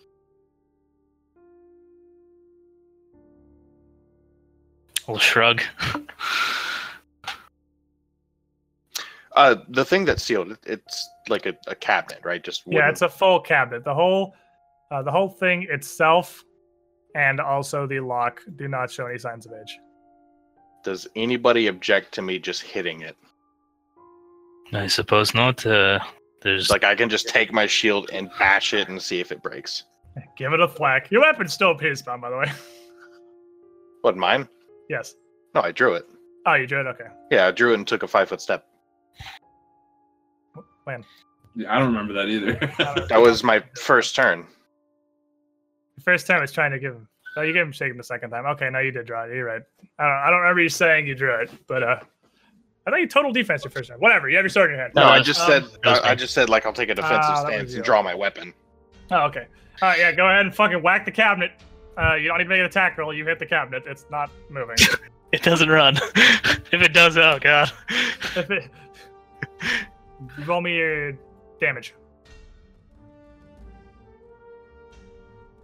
So you whack it with a longsword, and as you strike it, you hear uh, an incredibly loud, deafening ting as your sword bounces off as if it was made of steel. Interesting. I'm not going to hit that again. I guess let's look around. Um, This is a perfectly good place to stop this, so we don't get too terribly far without Manshaw. Yeah. yeah. because at the start of uh, this particular investigation here into what the fuck do we even do that's a perfect that's a perfectly good stopping point for a Pathfinder session, I think.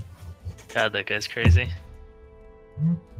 Yes, he is not right in the head.